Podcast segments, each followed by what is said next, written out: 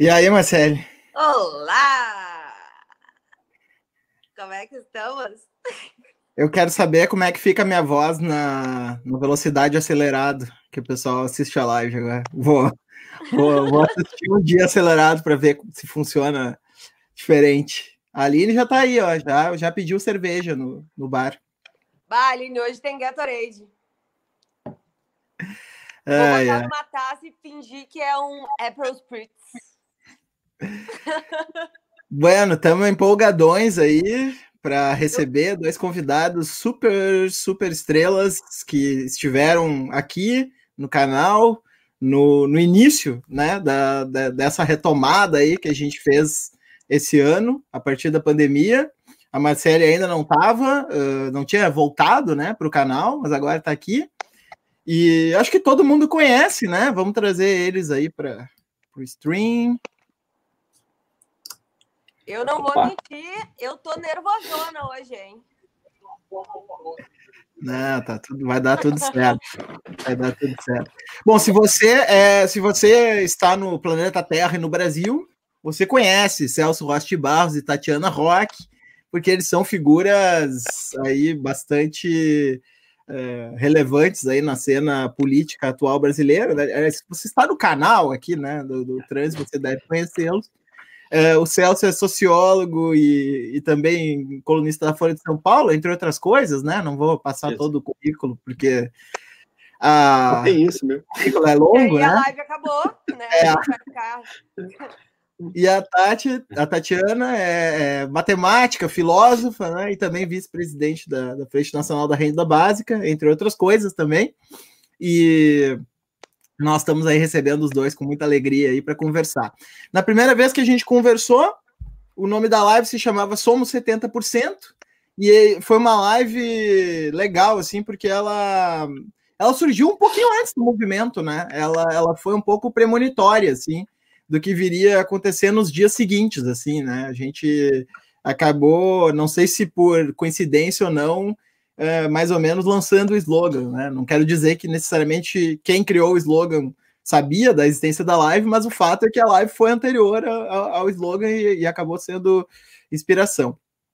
Ah, pois e, e, a gente estava conversando agora que naquele momento a gente estava empolgadão, né? A gente estava com esperança, assim, de de repente acontecer uma coisa, né? Sair um impeachment, né? O Bolsonaro estava tava resvalando, e, enfim, não estou dizendo que a gente tenha necessariamente cravado que sairia o impeachment, mas, mas existia pelo menos esse, uh, digamos assim, esse fantasma no ar, né? Hoje em dia a gente está vivendo uma situação bem diferente, né? A última pesquisa, as últimas pesquisas, né, de várias, vários institutos diferentes, e aí dá para discutir se uns são mais confiáveis, outros menos confiáveis, mas existe sim um indicativo de vários institutos, né, do Datafolha, do Folha do Data Poder, do Instituto Paraná, que esse é um pouco menos, uh, acho, uh, confiável, uh, no sentido de que o, o, a popularidade do Bolsonaro teria se recuperado um pouco, né, quer dizer, aquela tendência que a gente estava vendo de uh, aumento da, da reprovação, né, aumento do ruim péssimo, uh, migração muito clara do regular para o ruim péssimo, e, e, e a redução uh, do, do, do, bom a um núcleo duro de 30%, né, daí o, então o slogan de 70%, quer dizer, o bolsonarismo estava muito num nicho de, de 30%, deu uma, agora deu uma, né, deu uma largada e, e aí nós temos, então, uma, uma, uma, uma, proporção um pouco diferente, né? Por isso esse título meio uh, tragicômico, assim, de fomos 70%, assim, para a gente pensar o que, que dá para fazer agora. Né? Então, da outra vez eu, eu comecei pelo Celso, hoje eu vou começar pela Tati, então. Ah, e Tati, tu já, já chegou com o pé na porta logo depois que, que saiu a pesquisa é, no outro dia de manhã já fez um tweet é, falando sobre o assunto. É, vamos lá. Que que tu, que, como, como, que tu começaria esse papo aí acerca dessa, dessa pesquisa, questão da, do auxílio, pandemia? Vamos lá. Ô, Moisés, só deixa eu fazer um comentário antes, assim, uh, pra, sobre os dados que eu anotei aqui, que esse, esse índice de ruim ou péssimo, ele só tinha sido tão baixo nos seis primeiros meses da gestão do Bolsonaro. E aí, em menos de dois meses, despencou 10 pontos percentuais. E o índice, esse de, de aprovação, ele é maior do que Collor, Itamar, FHC 1 e 2, Lula 1, Dilma 2 e Temer. Só perde para Lula 2 e Dilma 1, né, no mesmo período, né? Um ano entre um ano e cinco e um ano e sete de governo.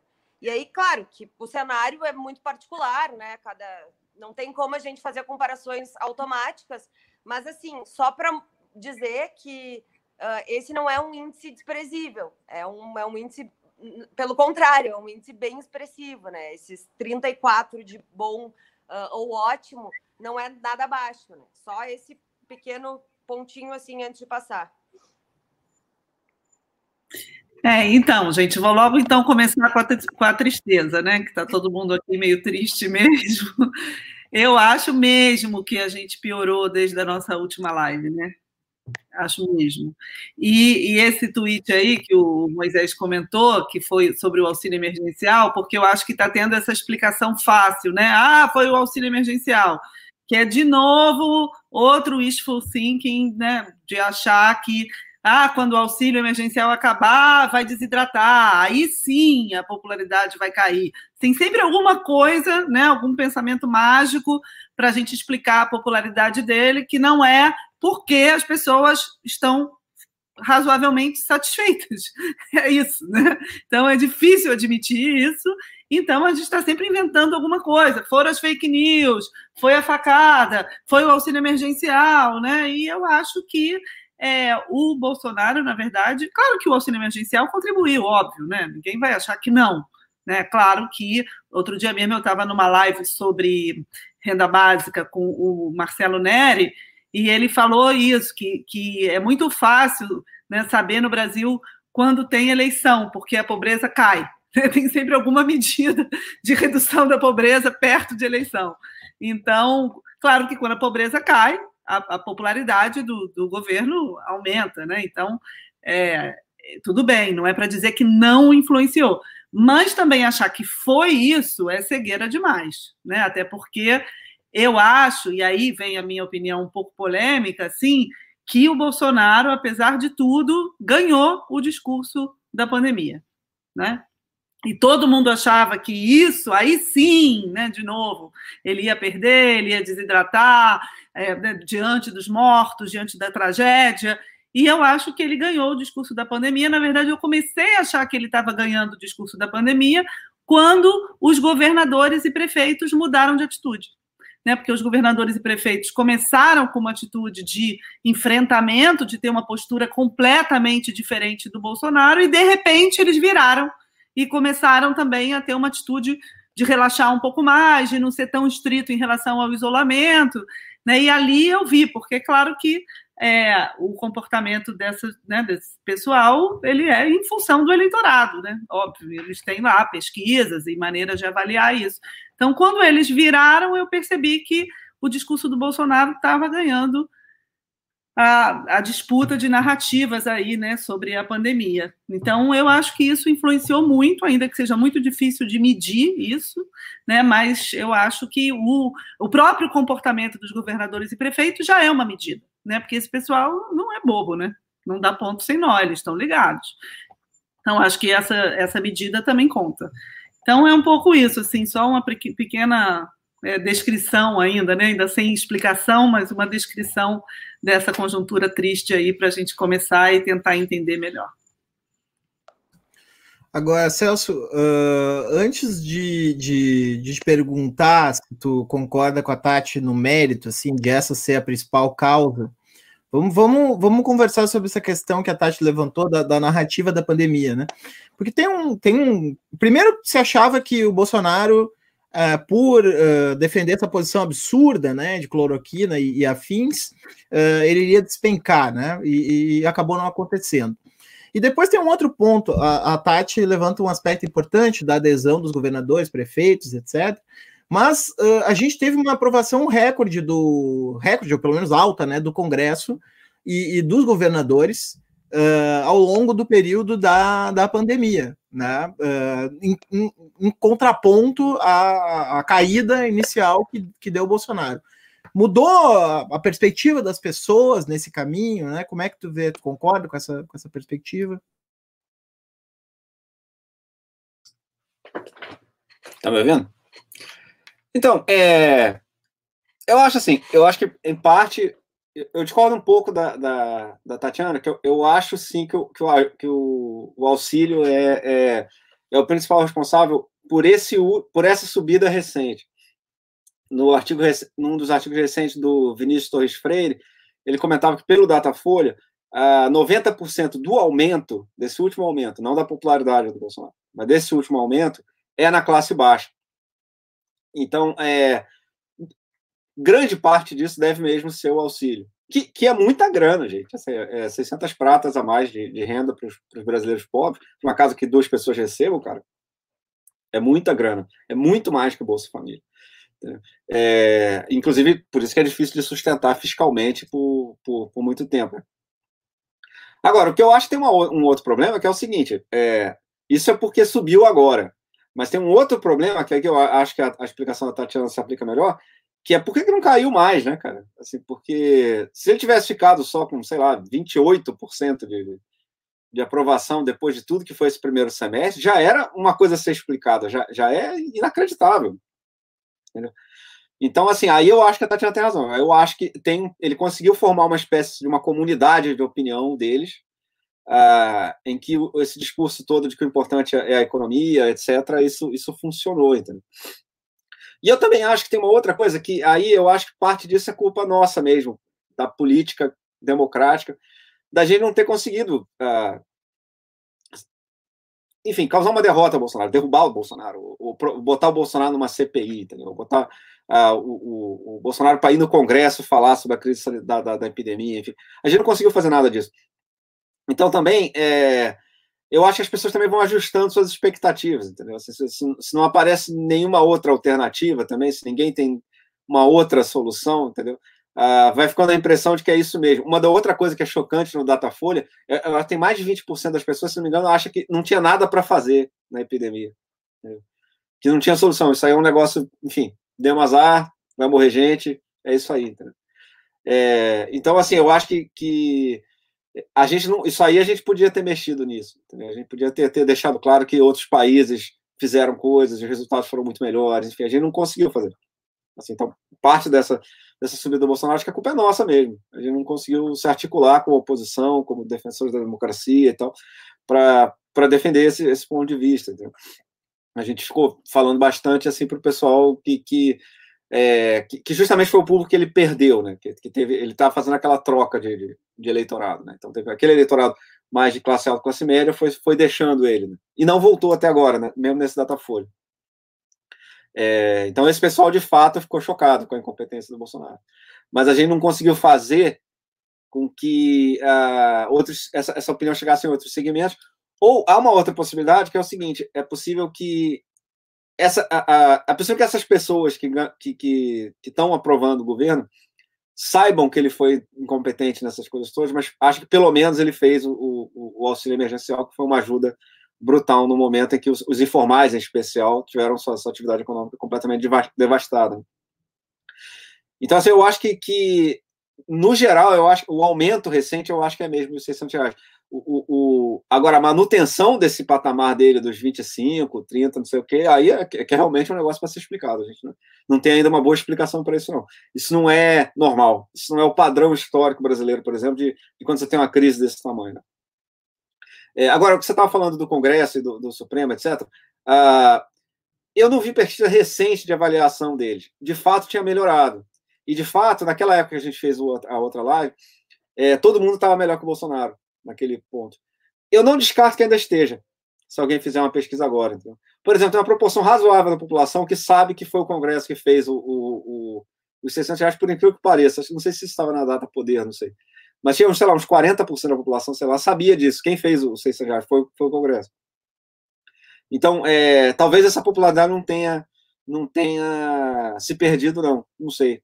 A gente vai, vai ver como é que vai ser isso de agora em diante. Mas, de qualquer maneira, o que aconteceu, que é o que a Tatiana falou, é que o conflito de Bolsonaro contra governadores, Bolsonaro contra, contra Congresso, etc., arrefeceu. Então, até essa, essa oposição, assim, talvez tenha deixado de ser, de estar na, na, na, na linha, no primeiro plano da, da, da, discussão das pessoas. Agora, tem uma coisa que eu acho que a gente deve dizer, assim, até para controlar um pouco o, o pessimismo. Quando a gente fez a nossa live, tinha uma chance razoável do Bolsonaro sofrer impeachment, mas também tinha uma chance razoável de ter um golpe de Estado. Entendeu? Assim, nos meses seguintes, o Bolsonaro deu uma acelerada boa no golpismo. Assim, entendeu? O cara foi lá e falou: é, é bom que possa importar arma para a turma do artigo 142 da Constituição. Então, assim, pelo, pelo menos não é, é que seria o seu cara que acha o lado bom em qualquer coisa, mas, mas isso é verdade. Assim, de fato, havia o risco real de haver um golpe de Estado e não houve. Ele perdeu essa briga. Isso é bom, né? Enfim, gente, ainda bem que a gente não está aqui agora discutindo por que, que teve golpe de Estado, certo? Assim, é, então, assim, é esse mesmo acordão que, que, que, barrou o golpe de Estado que provavelmente segura ele. Entendeu? Então, assim, é um, é um negócio que a gente tem que lidar que, assim, quem evitou o golpe não fomos necessariamente nós que estávamos fazendo aqui a oposição militante a coisa, mas foi o, o PMDB, o Centrão, os caras, que bom, enfim, alguém tem que, que, que impedir o golpe, entendeu? melhor do que se tivesse tido golpe. Mas, assim, aí isso tem consequências para o que vai acontecer depois, né? Então, assim, a chance dele ser punido pelo desempenho dele absolutamente criminoso nos últimos, nos últimos meses caiu bastante, pelo menos a curto prazo. Eu, aliás, eu, se fosse ele, não confiaria muito nessa subida recente de popularidade, não. Assim, os próximos anos vão ser difíceis. Assim, a, o baque econômico da, da, da pandemia é bem severo. E, e assim, ao mesmo tempo, ele vai ter que fazer ajustes econômicos para pagar esse, esse, seja lá o que for que ele esteja fazendo. Ele não vai conseguir segurar esse auxílio emergencial para sempre, mas ele vai, ter, vai tentar fazer um Bolsa Família uh, vitaminado lá, né? É, alguém botou aqui, a gente está comemorando que não teve gol. Pois é, mas assim, desde que o Bolsonaro ganhou a eleição, essa é a comemoração que a gente tem, né? Então, é, o cara apertou um set verdinho, pronto, o nosso padrão caiu dramaticamente do, do, do, do que, que a gente pode esperar das coisas.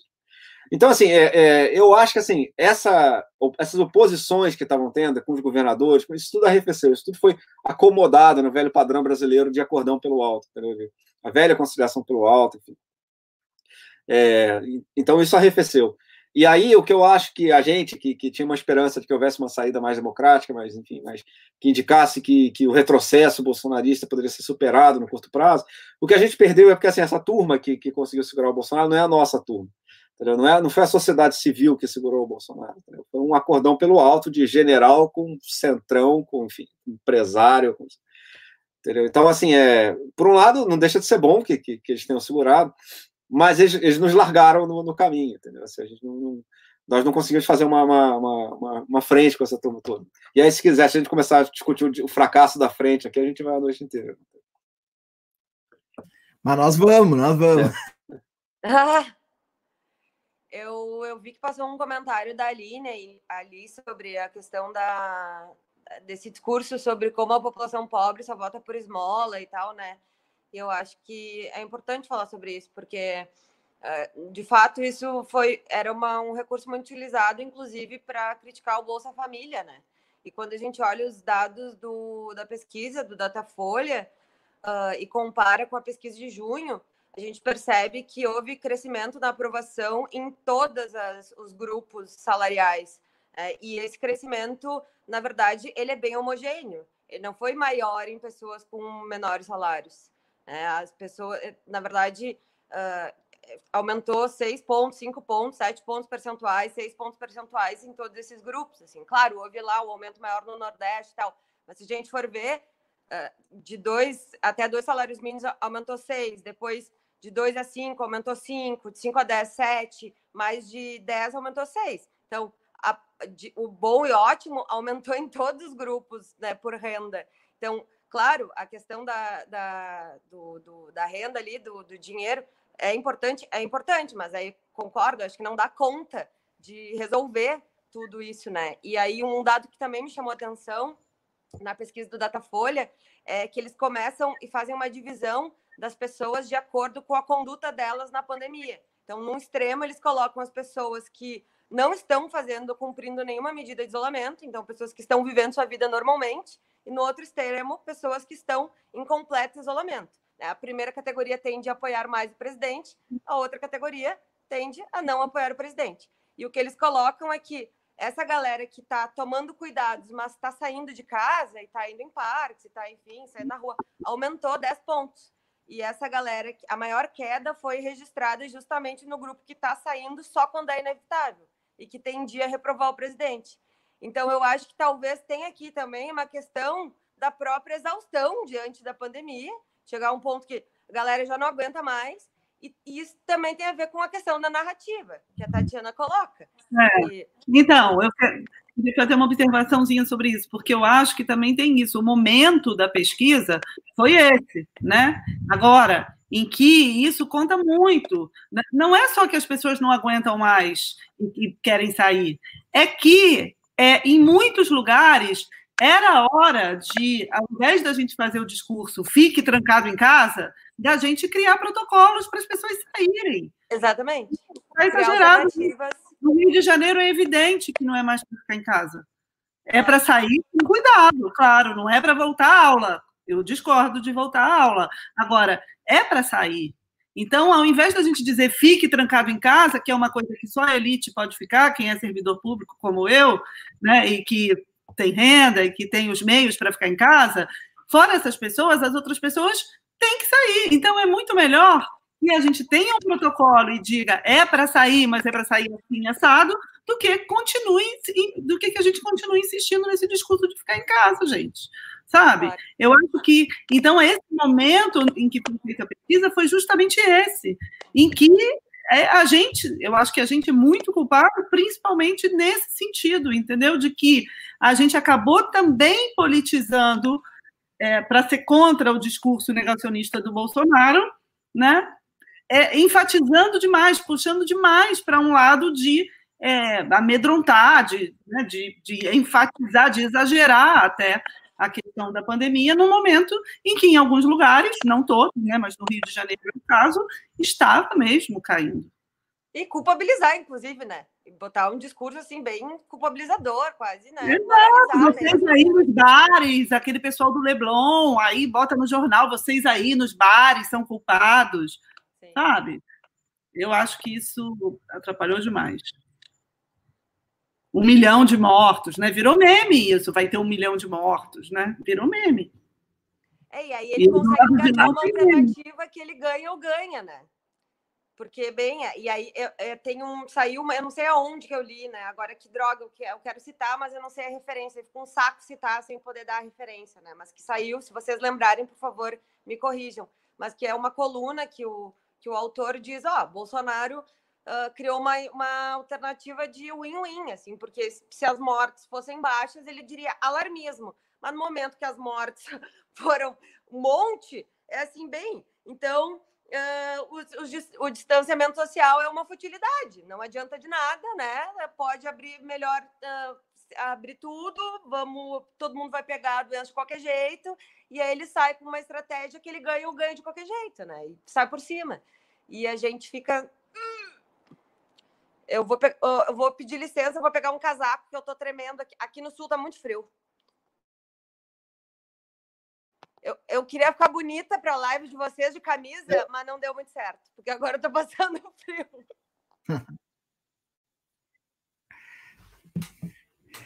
Pois é, uh, isso, isso, isso não, não, é, não é um sintoma também de uma certa atitude que, que tem muito a ver também com o processo de, de digitalização e, e, de transferência dos debates e da, da militância para as redes sociais, é, que é o fato de, às vezes, as pessoas serem muito assertivas em relação a determinadas coisas e ridicularizarem posições antagônicas, é, sem efetivamente oferecer uma saída pragmática para as pessoas, Celso né? Porque eu acho que isso é uma coisa que eu e a, e a Tati tocamos muito, assim, né? Que eh, a gente tem que levar a sério as questões que o senso comum coloca, né? Não adianta só a gente ridicularizar e dizer que ah, né, isso é obviamente estúpido, né? E, e me parece que justamente essa memificação é, quem está mais ganhando parece que é muito mais o outro lado do que né, o lado aí, quem, quem somos nós sempre vai variar, né? Pode ser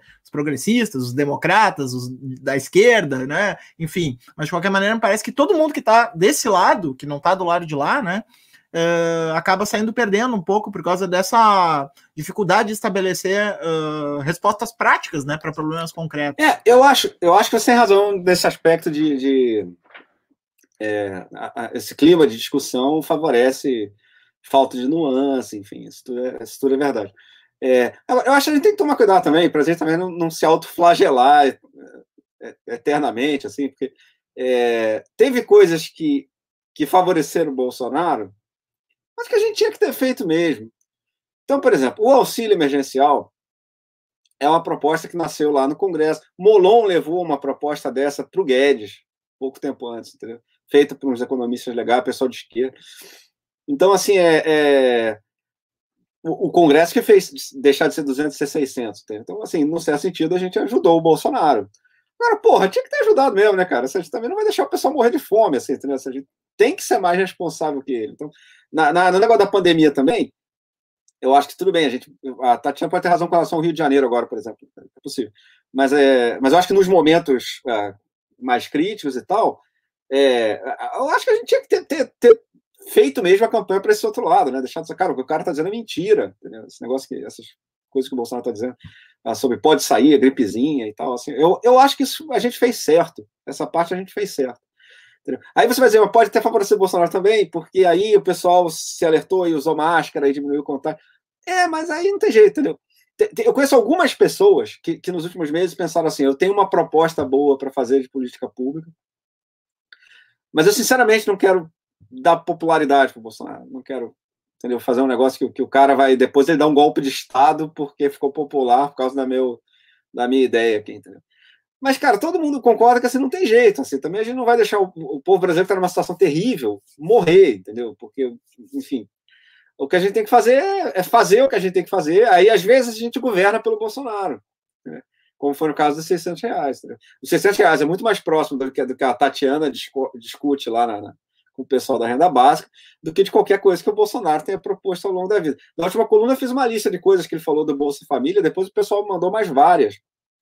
Entendeu? É, uma coisa que eu acho especialmente engraçada é que durante a campanha eleitoral, alguém da equipe do Guedes, né, daqueles economistas do Guedes, enfiou uma renda mínima no programa do Bolsonaro. Botou lá que, que o Bolsonaro, se ganhasse, ia fazer uma renda mínima. E na hora o Bolsonaro foi no Twitter e falou: kkkk, fake news, que absurdo, entendeu? Assim. Então, assim, ele, é, ele é, é, difícil achar um cara que tenha sido mais contra isso na sua carreira política. Né? Agora, não tem jeito, entendeu? Assim, não vai deixar as pessoas morrerem também. Então, de vez em quando a gente vai propor uma coisa que vai acabar ajudando o Bolsonaro, mas senão o que a gente vai fazer também, entendeu? Assim, se a situação tivesse. Porque, por exemplo, o PT nos anos 90 podia se dar o luxo de descer o pau em qualquer coisa que o, que o FHC fizesse. Cara, porque o FHC é governo, numa situação absolutamente dramática, não sei o que. De vez em quando a gente vai ter que fazer esse papel mesmo. De, de... E é, uma, é horroroso, né, cara? Assim, é horroroso. Assim, é sinal de, uma, de, uma, de um país completamente disfuncional quando, quando isso precisa ser, ser, ser dito e precisa, enfim. Agora, é, agora só, só uma coisa sobre o voto dos pobres ser determinado economicamente. Cara, eu acho que a maioria dos votos é determinada economicamente. Durante o governo Lula, tinha uma coisa que eu sempre disse, é que se o Lula tivesse dado para a classe alta a mesma, a, o mesmo aumento relativo de renda, de, de qualidade de vida, entendeu? Que ele deu para a classe baixa, o Leblon inteiro tinha tatuado o Zé Dirceu, entendeu? Assim, entendeu? Isso aí não, não, é, não é porque é pobre, não sei o que lá, não, não, não. Isso aí você, você vê. Bom, e agora a demonstração está aí, né? Vê, os caras votaram no Bolsonaro, entendeu? Assim, porque eles tinham esperança do programa do Guedes. Então, eles estão realmente topam qualquer coisa para o programa deles econômico ser, ser, ser realizado.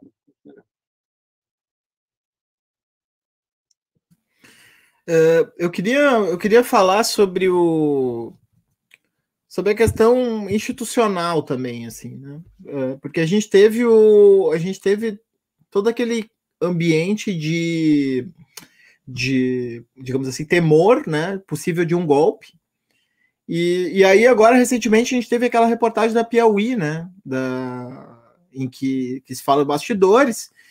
E, interessante que naquele no, no Foro de Teresina, por exemplo, né, eles se colocaram como como é que eu vou dizer? Eles disseram, não, enfim, a jornalista teve suas fontes e tal, mas eles não eles não se colocaram de uma maneira, uh, digamos assim, não, nós estamos certificando essa informação, né? Então, uh, eu queria ouvir você sobre, so, sobre justamente esse rearranjo, né?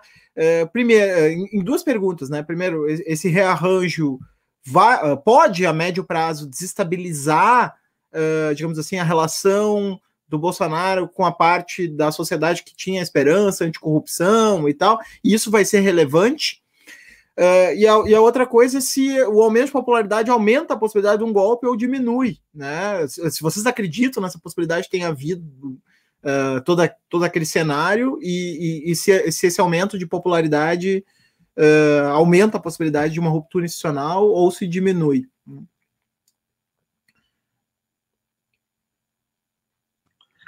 Então, é, não, não, não vou falar muito sobre essa última pergunta aí, não, vou deixar essa para o Celso. Mas vou voltar sobre a nossa análise mais geral, assim, porque eu, assim, eu concordo e discordo, né, do Celso. Eu acho que, é, na verdade, a gente está num momento. Não é nem que eu concordo e discordo, é porque tem as duas coisas. Né? A gente está num momento, eu acho, em que o Brasil opera ao mesmo tempo por uma lógica da política de sempre, né? E a gente está vendo aí o efeito do Centrão, isso eu concordo totalmente, né? Com todo mundo aqui que já falou que o Centrão normalizou o Bolsonaro, né? Acabou aquele antagonismo com o STF, com governadores, com prefeitos e com o Congresso Nacional. Então tem uma normalização aí do Bolsonaro, né? De, das diversas forças políticas. Então, isso sempre operou no Brasil, né? O PMDBismo, né? Já teve vários nomes, mas isso sempre operou e continua operando.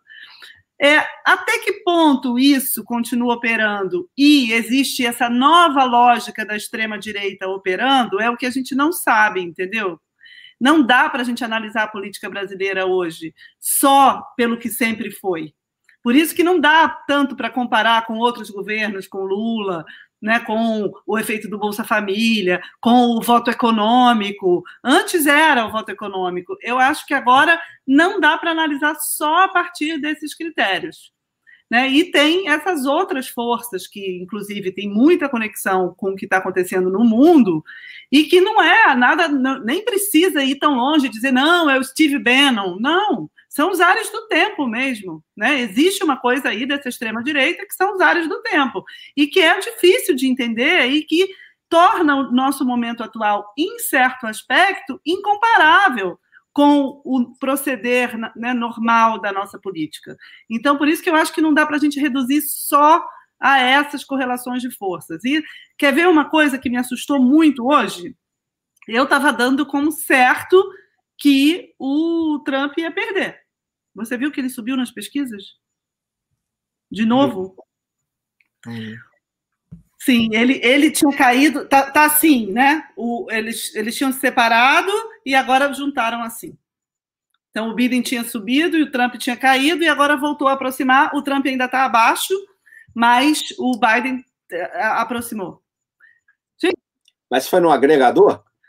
Eu, eu, foi no, no, nessa pesquisa Atlas. Tá? Porque eu, eu acho bom a gente. Porque as pesquisas nos Estados Unidos são dificílimas né, de fazer. Tem voto não é obrigatória. Então a graça é fazer o, aqueles agregadores, né? Pegar aqueles caras do 538, aqueles caras. Mas pode ser que tenha acontecido também, não sei. Sinceramente, não sei. Pois é, enfim, eu também não, nem olhei com tanta atenção, também não entendo tanto das pesquisas nos Estados Unidos, não. Mas é isso vai ser muito decisivo, né? Tem duas coisas que vão ser decisivas para cada uma das correntes que eu citei aqui. Uma são as eleições municipais e outra é a eleição dos Estados Unidos. Então, cada uma vai puxar para um lado justamente desses dois modos de analisar a política que estão concorrendo hoje no Brasil e que não dá para usar um sem o outro. E, então, né, já é, por isso que eu acho que essa questão da narrativa da pandemia, né, o Celso falou, imagina, longe de mim achar que a gente não tem que fazer renda básica, auxílio emergencial, porque isso vai favorecer o Bolsonaro de jeito nenhum, temos que fazer. Tanto é que a gente que né, fez lá toda a mobilização, foi o Congresso, mas foi a sociedade civil, foram as organizações sociais que conseguiram convergir. O Congresso já queria fazer, mas cada um puxava para um lado. Foram as organizações da sociedade civil que ajudaram a convergir para uma proposta, fazer essa, essa negociação aí. Então, é claro que quando a gente tem que fazer uma política, porque isso vai favorecer o povo, os mais pobres, mesmo que isso favoreça o Bolsonaro, a gente vai fazer. Mas quando eu estou falando da questão da pandemia, não é isso. É porque eu acho que a gente fez errado. Não é porque a gente fez o certo e isso favoreceu o Bolsonaro. É porque eu acho que a gente fez errado. E aí tem a ver com essa questão mundial do modo de proceder da extrema-direita, porque eu acho que a gente enfrenta o negacionismo, né, a pós-verdade, todo esse modo, né, como eles lidam com a questão da ciência, por exemplo, de um jeito muito equivocado. A gente se traveste dos arautos da ciência e da iluminação, né, é uma resposta muito iluminista, quando o que está em questão é justamente o iluminismo, de certa forma, entendeu? É justamente esses modos de vida que, é, né, que a gente pode, assim, resu muito resumidamente, traduzir por é, tudo aquilo que foi produzido desde aí, a partir desses, desses, desses parâmetros. E aí eu acho que a gente ficar, quando a gente senta em cima disso, né, e se transforma no, nesse arauto da ciência, como aconteceu na pandemia, a gente dá munição, a gente perde a narrativa porque a gente dá munição. O maior equívoco da pandemia, eu acho, né, da, da batalha discursiva que se deu da pandemia, foi que polarizou entre dois campos, a política e a ciência. O Bolsonaro né, que fazia o discurso do político, o discurso negacionista dele, e como ele era negacionista, o discurso que se contrapunha a ele era o discurso da ciência. Mas a ciência não é contra a política. Não é a ciência que tem que ser contra a política, é outra política. Mas como a gente tem vácuo dessa outra política, foi a ciência que ocupou o lugar da política. E aí o Bolsonaro tem razão, a gente politizou a ciência. E ele disse isso. E a gente politizou, a ciência não está aí para isso. O que a gente precisava era de um campo político antagonista ao Bolsonaro. Esse campo está vazio. E isso sim, aí eu concordo, isso explica as pesquisas. Né? Isso explica, não tem ninguém jogando do outro lado. E aí a gente pode analisar, né? Jogo aí já essa bola, eu acho que a gente precisa também analisar por que, que não rolou quando éramos 70%, porque isso também é, tem a ver com esse vácuo aí, né?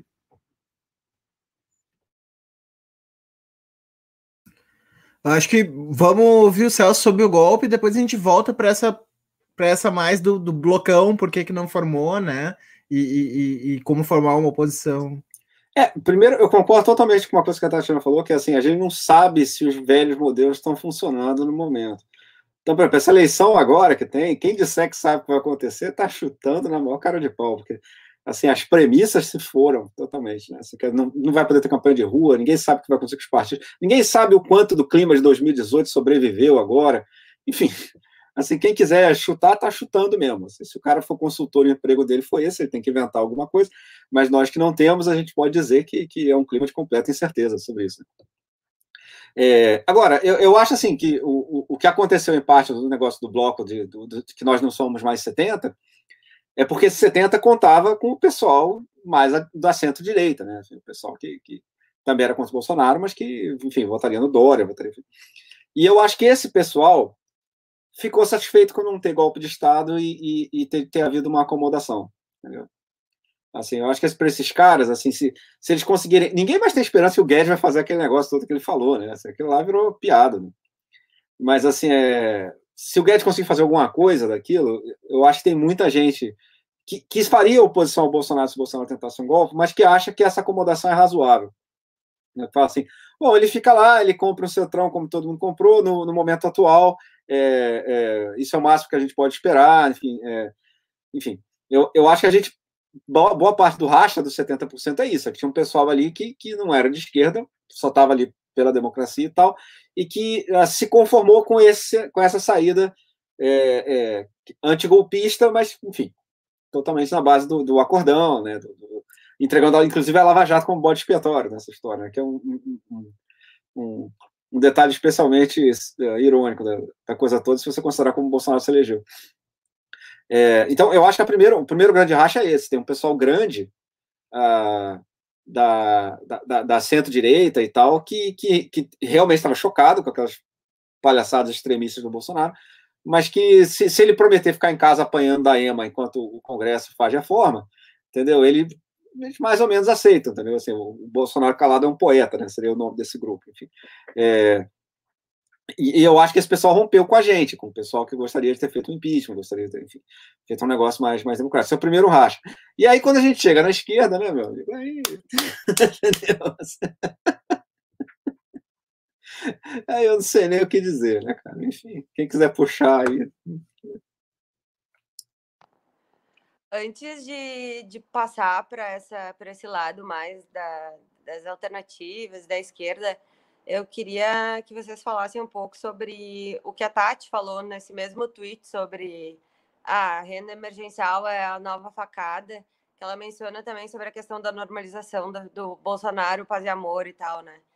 E, enfim, sobre o, o risco que isso implica mas eu não sei até que ponto também uh, ele consegue acomodar uh, o bolsonarismo raiz se ele decide manter essa, essa conduta, né? Como é que ficam os 15% no momento em que uh, o, não sei como é que o campo da direita vai se organizar, não sei se o campo da direita vai oferecer alguma outra alternativa para essas pessoas, no sentido de aparecer uh, alguém que responda a essas demandas que, de certa forma, o Bolsonaro já não responderá mais. Né? No sentido de pensar que o bolsonarismo é maior que o Bolsonaro, que é algo que a gente sempre falou, né?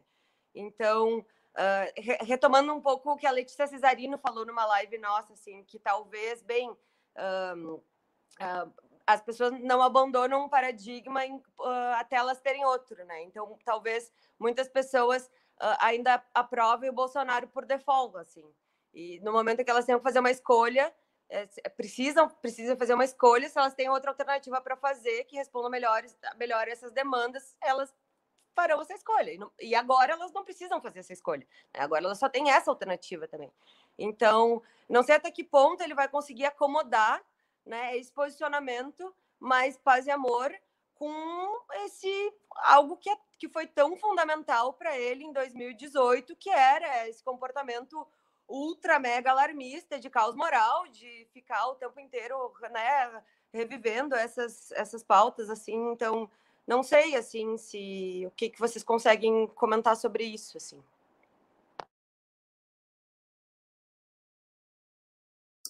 Posso falar? É, eu acho que, eu acho que você, a, a Letícia, né, que, que, falou isso, eu acho que tem toda razão nessa questão do, do de, de, as pessoas quando tiverem que fazer uma escolha, a questão é outra. Eu acho que isso é totalmente verdade. Para começar, a maioria das pessoas não pensa em política com a mesma frequência que a gente, certo? Graças a Deus, né? enfim. É, então, assim, é, é, elas tomaram uma decisão em 2018 e estão mais ou menos compradas nesse discurso no curto prazo mas isso não quer dizer que quando elas voltarem a, discussão a sério, elas vão, vão, vão ter a mesma posição. Pode ser, inclusive, que elas tenham uma posição pior, ou que elas tenham uma posição que não é o Bolsonaro, mas é uma outra coisa que também não é o que a gente gostaria, enfim. Então, é, mas, mas é possível que quando, quando a, o foco voltar a ser isso, isso mude mesmo, concordo com isso. É. Agora, a questão da direita tem uma coisa que é interessante. A grande fraqueza do Bolsonaro até agora é que eles não conseguiram se institucionalizar.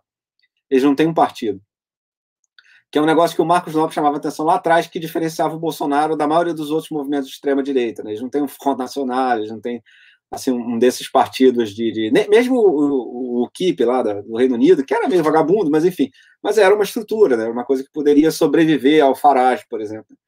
É, isso eles ainda não conseguiram fazer, isso é uma fraqueza muito grande deles, porque isso abre muito espaço para outras alternativas de direita comerem o mercado deles, eu acho.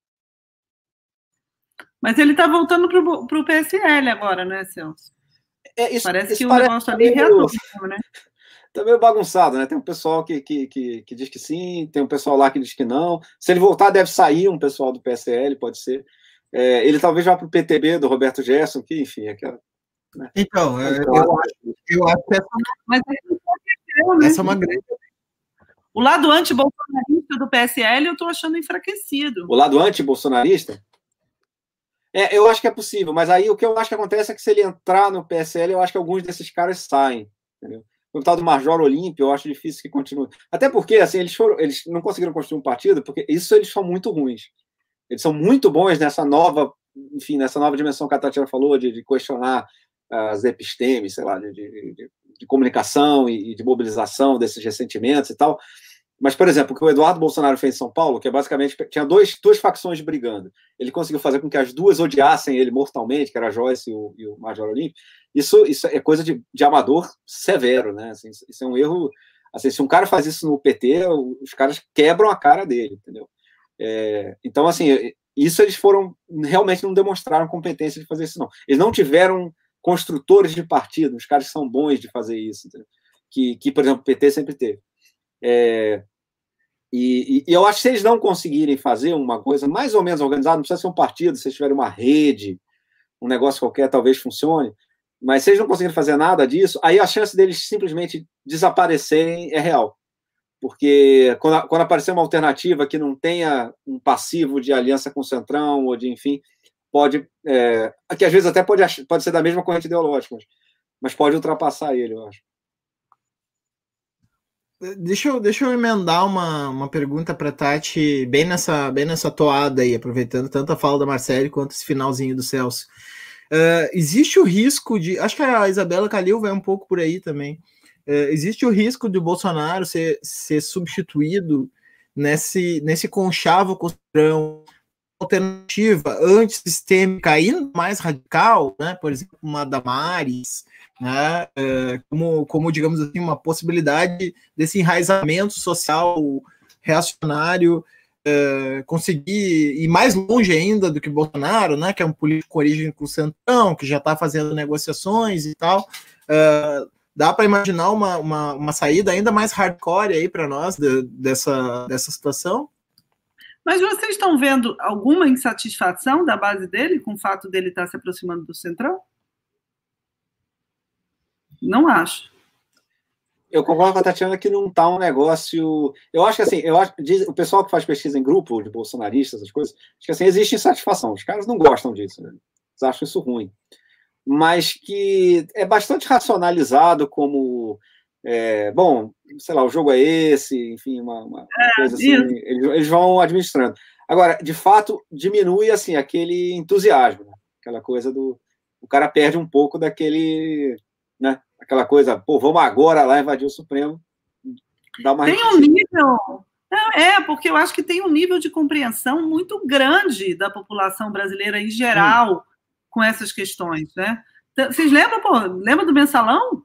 O PT Exato. saiu bem. Saiu bem, saiu bem porque convenceu mesmo que, né, que Bom, jogou um pouco o jogo, porque é, é, assim, a política brasileira é assim, a culpa não é, não é deles, o Lula não sabia. As pessoas uhum. acreditaram. Sim. Não, é, é, confiaram mesmo. E, não, falaram, e, e, tem uma certa, uma certa lógica interna do argumento. Claro, exatamente, é. tem algum uhum. sentido. Então, acho que esse negócio do Centrão não é por aí. Eu acho Mas que, aí eu acho que é legal acompanhar. Um rearranjo, é um rearranjo interno deles, né? De botar a Damares ou outra pessoa, vai ser um rearranjo interno deles aí. O que eu acho que a gente tem que pensar, talvez um pouco mais agora, né? A gente não ficar só falando deles, é, é essa, porque o nosso campo está tão ruim, está tão desesperador, que também a gente fica só analisando o lado de lá, né? Mas não, não, a também Dois momentos, né? A gente está chegando na primeira hora da live, então vai acabar o primeiro ah, tá. momento, tá. que é o como chegamos até aqui, a gente vai pular para as alternativas. Mas assim, ah, tá. a, a, questão, a, fora essa questão do tom, né, da, de, de ficar mais quietinho, que realmente foi uma coisa muito fundamental na campanha dele, essa questão da agitação e tal, uh, e ele parar uh, essa conduta, ele também enveredar para uma postura mais assistencialista, que vai bater de frente com todo aquele discurso que era muito usado pela galera bolsonarista para se opor ao campo da esquerda de somos os marqueteiros do Jair, eu sou o caixa 2 do Bolsonaro, eu faço uhum. de graça enquanto vocês fazem uhum. por mortadela e etc. Será que também não dá uma balançada? Não sei, assim, tô só jogando, mas sabe? Parece que ele vai ter que mudar o tom completamente, assim. No, não, eu acho, eu acho que você tem razão. fundamentais para essa campanha que, é. em relação a 2018, assim. Eu acho que você tem razão. É, tem uma coisa que a, Tatiana falou, que assim, a comparação com o PT nesse caso é bem legal. Porque, por um lado, o pessoal do, do PT aceitou e tal. Falou assim, bom, é, enfim, jogou o jogo e tal. Agora, no longo prazo, isso certamente corroeu a, a militância petista. Né? Assim, isso, isso barrou muito, tirou muito entusiasmo do cara ir para a rua fazer campanha. Assim, a, a, a garotada foi para o PSOL, entendeu? Assim, teve, é, muita gente foi para o PSB, PCdoB, sei lá, entendeu? Assim, para muita gente foi só para o movimento, assim, falou assim, não, não quero mais saber política parlamentar, é tudo assim, então eu tô fora, entendeu? Então, assim, no longo prazo, isso corrói, sim. Isso, isso dá uma, uma derrubada, assim, de, de, de, de entusiasmo. A gente vê, por exemplo, o PT do Rio, que se envolveu completamente em política institucional, né, cara, no PMDBismo mais extremo, assim, é difícil você achar um cara na rua fazendo campanha quando tem eleição, você acha muito mais do pessoal. Entendeu? Então, assim, de fato dá uma, uma derrubada, assim, o cara que, que achava que, pô, ia fazer uma mudança no Brasil, não sei o que lá, dá um, dá um é, ele pode topar e continuar votando no cara, mas para militância, isso dá uma derrubada no longo prazo. Mas aí a Tatiana tem razão que pode não ser agora, pode, o cara pode ser reeleito. Entendeu? Assim, não, é um negócio também que, que, que de uma hora para outra o cara. Entendeu? Antes da gente entrar no, na esquerda, que eu acho que vai ser agora nosso, nosso segundo momento, né? Vamos falar dos uh, Ciro versus Lula e essas eternas querelas aí de redes sociais. Uh, eu queria fazer uma pergunta para a Tati, que é a seguinte: é, ainda, ainda nesse mesmo, nessa mesma questão de corrupção, essas coisas, é, para a gente encerrar, pelo menos, que é, é tu acha que a centro-direita sai na frente da esquerda para a eleição de 22 por enquanto? Quer dizer, até dá para discutir se é centro-direita, viu? Porque uma chapa, por exemplo, Moro Mandetta, considera uma chapa que não é de centro-direita, considera uma chapa de direita, né? Assim, o Dória não é centro-direita, né? O Dória é de direita. É, Witzel é extrema-direita, né? Às vezes a gente esquece essas coisas, né? Mourão é extrema-direita. É que o Bolsonaro é muito ruim, né? Daí às vezes a gente acha assim que qualquer coisa que não é Bolsonaro já é centro, né? Mas eu fico pensando se essa mobilização aí em torno desses nomes, né? Moro, Mandetta, Dória, né? Esse pessoal tá na frente uh, da esquerda, tu acha, Tati? Ou tu acha que a esquerda ainda segue como a segunda força depois do, do Bolsonaro? Enfim, pode até ter gente que acha que é a primeira força, mas acho que entre nós aqui não, né? Uh, uh, tu, tu acha que eles estão na nossa frente? Então, eu acho que, que não, acho que eles estão atrás do ponto de vista de força política, né? Porque justamente eles não são uma força, né? Então, por exemplo, agora a gente vai ver muito nas municipais, vai ser um bom termômetro, porque isso é onde a gente mede o que há de forças políticas, né? No Brasil. Então a gente vai ver aí, eu acho que a direita vai vai sair bem na frente, assim, eu acho que a esquerda, a centro-esquerda vai sair bem mal dessa eleição municipal. Então, acho que a gente vai ter um termômetro. Agora, hoje mesmo eu vi, eu até retuitei um post do Josué Medeiros, que eu gostei muito, que ele falou que essa direita, DEM, PMDB, PSDB, eles são os flanelinhas da extrema-direita, né? Eles ganharam um monte de prefeitura em 2016 e ficaram ali guardando lugar para vir os bolsonaristas e ganhar agora todos esses lugares, porque, na verdade, é uma falta total de projeto. Então, o bolsonarismo ele, ele cresce na falta de projeto. E aí eu acho que a direita e a esquerda estão mais ou menos parecidas, né? Porque na falta de projeto, quem cresce é a extrema-direita, porque eles são o antiprojeto, eles são o contra-projeto, então eles sempre vão crescer na, no vácuo de projeto, né? E aí eu acho que a direita está bem ruimzinha também, né? Ele só tem para mostrar essas reformas, né? Que, enfim, um pouco esse essa quimera aí das reformas. Então, isso, eu acho que isso a gente vai ver nas municipais, né? O que, que tem mesmo de forças políticas. Mas mais nesse sentido, de um lado PT, PDT, do outro lado PSDB, DEM, PMDB. Agora, uma chapa Moro-Mandetta, aí a gente tem que ver o que, que ela vai levar de forças políticas mesmo e o que, que vai ser esse fenômeno Moro como nome, né, como onda, e que, na verdade, não representa muito forças políticas, né? Mas que, claro, hoje em dia é o que tem acontecido. Nomes assim acabam correndo por fora e podem ganhar a eleição, como Witzel, né, que tem acontecido. Mas por isso que não dá muito para avaliar em termos de, de forças políticas, sabe? Porque esse pessoal corre por fora um pouco, né? Em termos de forças políticas, acho que está todo mundo ferrado. A direita é igual à esquerda.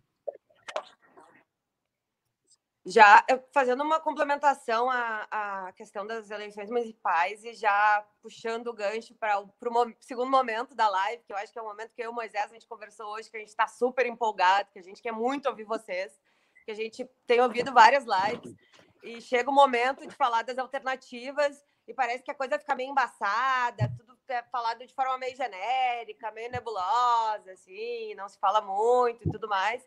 Então a gente está muito, muito afim mesmo de, de ouvir o que vocês têm a dizer. Mas então, puxando a partir das eleições municipais, eu queria perguntar se vocês acham que os resultados nas capitais eles podem alterar os rumos das, das, das dos movimentos de composição na esquerda assim, uh, inclusive, assim, pensando caso a gente sofra uma derrota arrebatadora, que eu acho que pode acontecer, assim, que é bem razoável que aconteça, bem... né? Bem provável, né? Uh, uh, e que mesmo assim, um... talvez não leve ninguém a se tocar. É, né? Mas assim, né? Eu pensei num sentido de um wake-up call, assim, tipo, né, galera?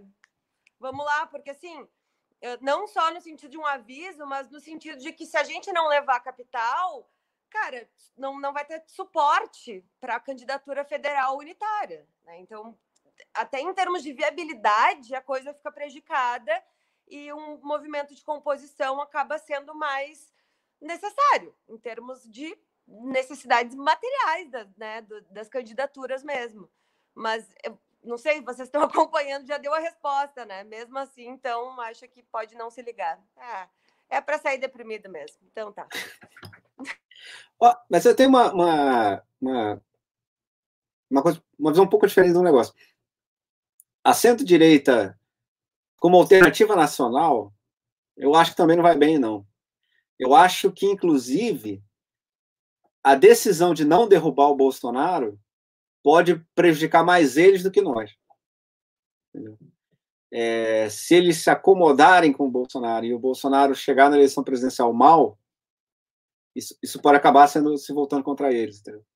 É, exemplo, se o Dória virar um cara mais ou menos contra o Bolsonaro, eu acho ruim para ele. Eu acho que eu acho que ele teria ganho mais politicamente, do ponto de estratégia política. Continua batendo, mesmo que no curto prazo você perca, mas se marca como alternativa a ele, entendeu? Assim, eu achava que ele devia ter feito isso. Por que, que você acha que o Dória desistiu no meio do caminho? É, eu acho que, assim, primeiro, ele é submetido a algumas pressões sociais semelhantes do Bolsonaro, né? Submetido às pressões do, do empresariado, enfim, de, de, todo mundo. E segundo, tem uma coisa que é a seguinte: o Bolsonaro também ganhou dos governadores um pouco pelo cansaço, né? Porque os governadores plane... propunham um negócio que era razoável. Você faz uma quarentena séria, aquilo dura pouco, aí dá para fazer uma, uma quarentena bem grande, bem, bem severa, por pouco tempo. Isso você faz. Agora, se o Bolsonaro for sabotar a sua quarentena, ela não vai ser suficientemente séria para matar a pandemia. Se, a, se, você não conseguir matar a pandemia, aí também você não vai conseguir enfrentar a pandemia com uma mega quarentena. Entendeu? Porque também é uma quarentena super séria de seis meses ninguém segura. Entendeu? Então, na verdade, o Bolsonaro derrotou esses caras, entendeu? Assim, ele, ele basicamente, a, a, o fato dele sabotou os caras com sucesso. Assim, no, no, final, assim, a estratégia, a estratégia do Dória e do Whitson de segurar todo mundo em casa daria certo por um mês ou dois, não dá certo por, até o final do ano. E, e, o Bolsonaro garantiu que a gente vai ter que ter uma política de pandemia até o final do ano, porque a pandemia vai durar até o final do ano. Então, assim, eu acho que aquela estratégia lá dependia deles terem ganho a briga com o Bolsonaro. E eles perderam, entendeu? Isso que eu acho. Eu acho que eles, eles foram derrotados mesmo. Eu acho que eles... demais também, né? É, não, talvez, não sei. O, que eu acho é que assim, eles, eles, não, eu não acho que eles traíram o movimento, não, entendeu? Que eles desistiram só de sacanagem. Assim, ou, ou foram comprados. Ou, eu acho que eles foram derrotados mesmo. Eu acho que o Bolsonaro teve mais poder de fogo e, e a, a, duração da, da pandemia jogava a favor do Bolsonaro, porque justamente a, a, a quarentena muito severa não dava para não dá para segurar seis meses de PIB zero, sei lá, não tem como fazer isso. Então, assim, eu acho que eles perderam a briga mesmo. Agora, eu acho assim, na eleição para prefeito, eu não me surpreenderia se a, essa turma da, da direita mais tradicional possível, da centro-direita, meio coisa, se desse bem. Eu acho que o que pode acontecer de não haver um, um, uma tremenda é, virada de maré contra o Bolsonaro, mas pode haver uma virada de maré contra o clima de 2018, de, de querer novidade radical, de querer contestação de sistema, de querer, entendeu? Então é possível, por exemplo, numa dessas ganha Eduardo Paz, Bruno Covas e Calil, entendeu? Por exemplo, que, que, que, atualmente eu não considero isso um cenário necessariamente ruim, enfim, dependendo da situação. Eu preferia que a esquerda ganhasse, óbvio. E, e, assim, esses caras são os caras mais pragmáticos que tem, né, cara? Assim, entendeu? Assim, é, o cara que votou no Eduardo Paes agora está votando exatamente no contrário que ele votou no Bolsonaro em uma das dimensões do gráfico, entendeu? Não na dimensão esquerda-direita, mas na dimensão sistema de sistema. Né? E, e, eu acho que isso pode, pode acontecer nessa eleição. É o que eu disse, cara. Quem quiser prever essa eleição é picareta, entendeu? Porque é mentira. Você não tem modelo para uma eleição que não vai ter campanha de rua e teve pandemia e, e, e teve tentativa de golpe de Estado, enfim, não. Você não tem modelo para isso. Então, assim, não dá para prever. Mas, eu, eu, pelo menos as pesquisas que estão dando até agora, que pode ser recall, né? enfim, pode ser ilusório e tal. É, mas, por exemplo, a gente não sabe se, se, a eleição não vai ser ganha no recall, já que não vai ter campanha de rua. Entendeu? Por exemplo, tem umas candidaturas legais do pessoal que eu acho, mas que eu acho que se tivesse campanha de rua, acho que a pessoa teria, teria chance. Entendeu? Assim, se você de repente faz uma onda assim daquela, sabe? Que tipo aconteceu com o PT de vez em quando nos anos 80. De repente, mas como é que ele vai fazer isso, cara? Ninguém, assim, a pessoa pode continuar saindo de casa para ir, trabalhar ou para comprar comida, mas para ir num comício, assim, já, não tá com cara que vai ser muita gente. Então, assim, eu, eu acho possível que essa eleição para prefeito é, fortaleça a centro-direita, mesmo que eles se, continuem não sendo uma alternativa nacional. Entendeu? Mesmo que eles não, não, não fortaleça o, o Dória, o, quer dizer, que aqui é o que o Moisés falou, estou falando sendo direita no, no, no, padrão mais amplo possível, né? Enfim, não sei.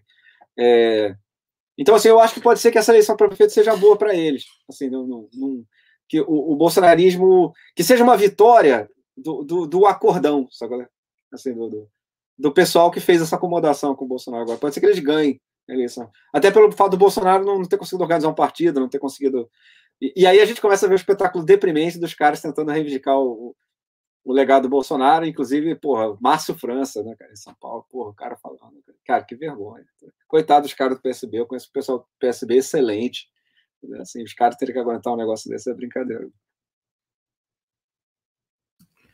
É, eu, eu, achei interessante porque estava se consolidando. É, a Aline me, me desconcentrou agora com esse papo de gol do Flamengo aí. Eu não acredito, só acredito vendo. Fake news, fake news. Uh, o, vocês estavam já meio que enterrando aí a centro-direita, principalmente o pessoal na caixa de comentários estava enterrando a centro-direita nas eleições municipais, e eu estou muito mais inclinado a achar que a gente vai ter uma grande divisão de votos entre bolsonarismo e centro-direita, e acho que quem vai ficar de fora é a esquerda. E aí, Tati, o que eu, o que eu queria te, te perguntar é, é como, como uh, uh, estabelecer uma estratégia em relação a isso. A esquerda teria que fazer um frentão, a esquerda. Uh, alguns dizem, olha, a gente deveria, na verdade, agora marcar os discursos diferentes de cada esquerda para que a população vá decidindo. Que a população é esqueça é... todos, né, cara? pois é. Né? Então, assim, que a população cague antes para todos eles, né? É. Igualmente, né? Aqui, aqui em Porto Alegre, por exemplo, né, as histórias que eu ouvi do processo de tentativa de formar uma frente ampla, que nem é ampla, né, gente? Porque, né, hum. PT, PSOL, PCdoB, vamos combinar, né? Isso não é, é frente ampla, né? Isso aí é uma frente de, né, partidos com, com centímetros de, de de, de diferenças em muitas coisas, né? São os três partidos mais à esquerda naquelas medições de votação no Congresso. Se você não conseguir fazer uma frente com esses três caras, entendeu? É. É, então, Tati, eu queria te ouvir sobre isso. Assim, tu acha que já tinha que ter saído agora esse, esse processo e, e quais as chances não, dele, dele rolar? Né? Não só já tinha que ter saído agora, como se não saiu agora, fudeu, assim porque as eleições municipais era o momento da gente fazer isso, entendeu? E essa aí, como você falou, não é PT PSOL, não. PT PSOL não adianta nada. Aí eu não sei quem atrapalha mais o outro. Na verdade, é, é para é disputar se o PT atrapalha mais o PSOL ou se o PSOL atrapalha mais o PT. Né? Não adianta. Essa frente só seria uma frente mesmo se tivesse eh, PCdoB, PSB, PDT, né? e eventualmente até um mais do centro lá, que a gente conseguisse puxar. Cidadania da vida, né, mano? Uma rede de sustentabilidade, um, Com certeza. Para acenar, né? fazer aquele aceno de que entendemos a mensagem. Né? Então, eu acho que isso tinha que ter acontecido nas eleições municipais, porque é aí que o jogo começa a ser jogado para 22, entendeu? E pelo visto, é, e pelo visto isso só vai sair em Belém, né? Belém tá bacana. Edmilson lá conseguiu esse milagre, né? O... Florianópolis, acho que também. Hã?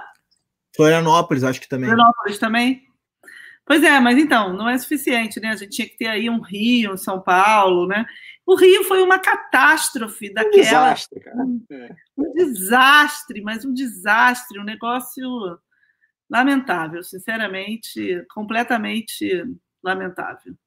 E é, é isso, né? Eu acho, mas eu acho que, que é, assim, vou me recuperar para poder analisar, porque eu fico tão desanimada quando falo disso, mas eu acho que o grande problema é justamente esse erro de avaliação sobre a força do Bolsonaro, sabe? O grande problema é esse. Por isso que eu insisto tanto nisso, que o cara tá forte, que a gente tem que entender que ele tem base popular, tem que entender a base popular dele, tem que entender o apoio. Ele ganhou o discurso, ele não é, não são coisas efêmeras, né, episódicas e contingentes que fortalecem o Bolsonaro. Não, ele é forte, ele tem base, ele tem apoio.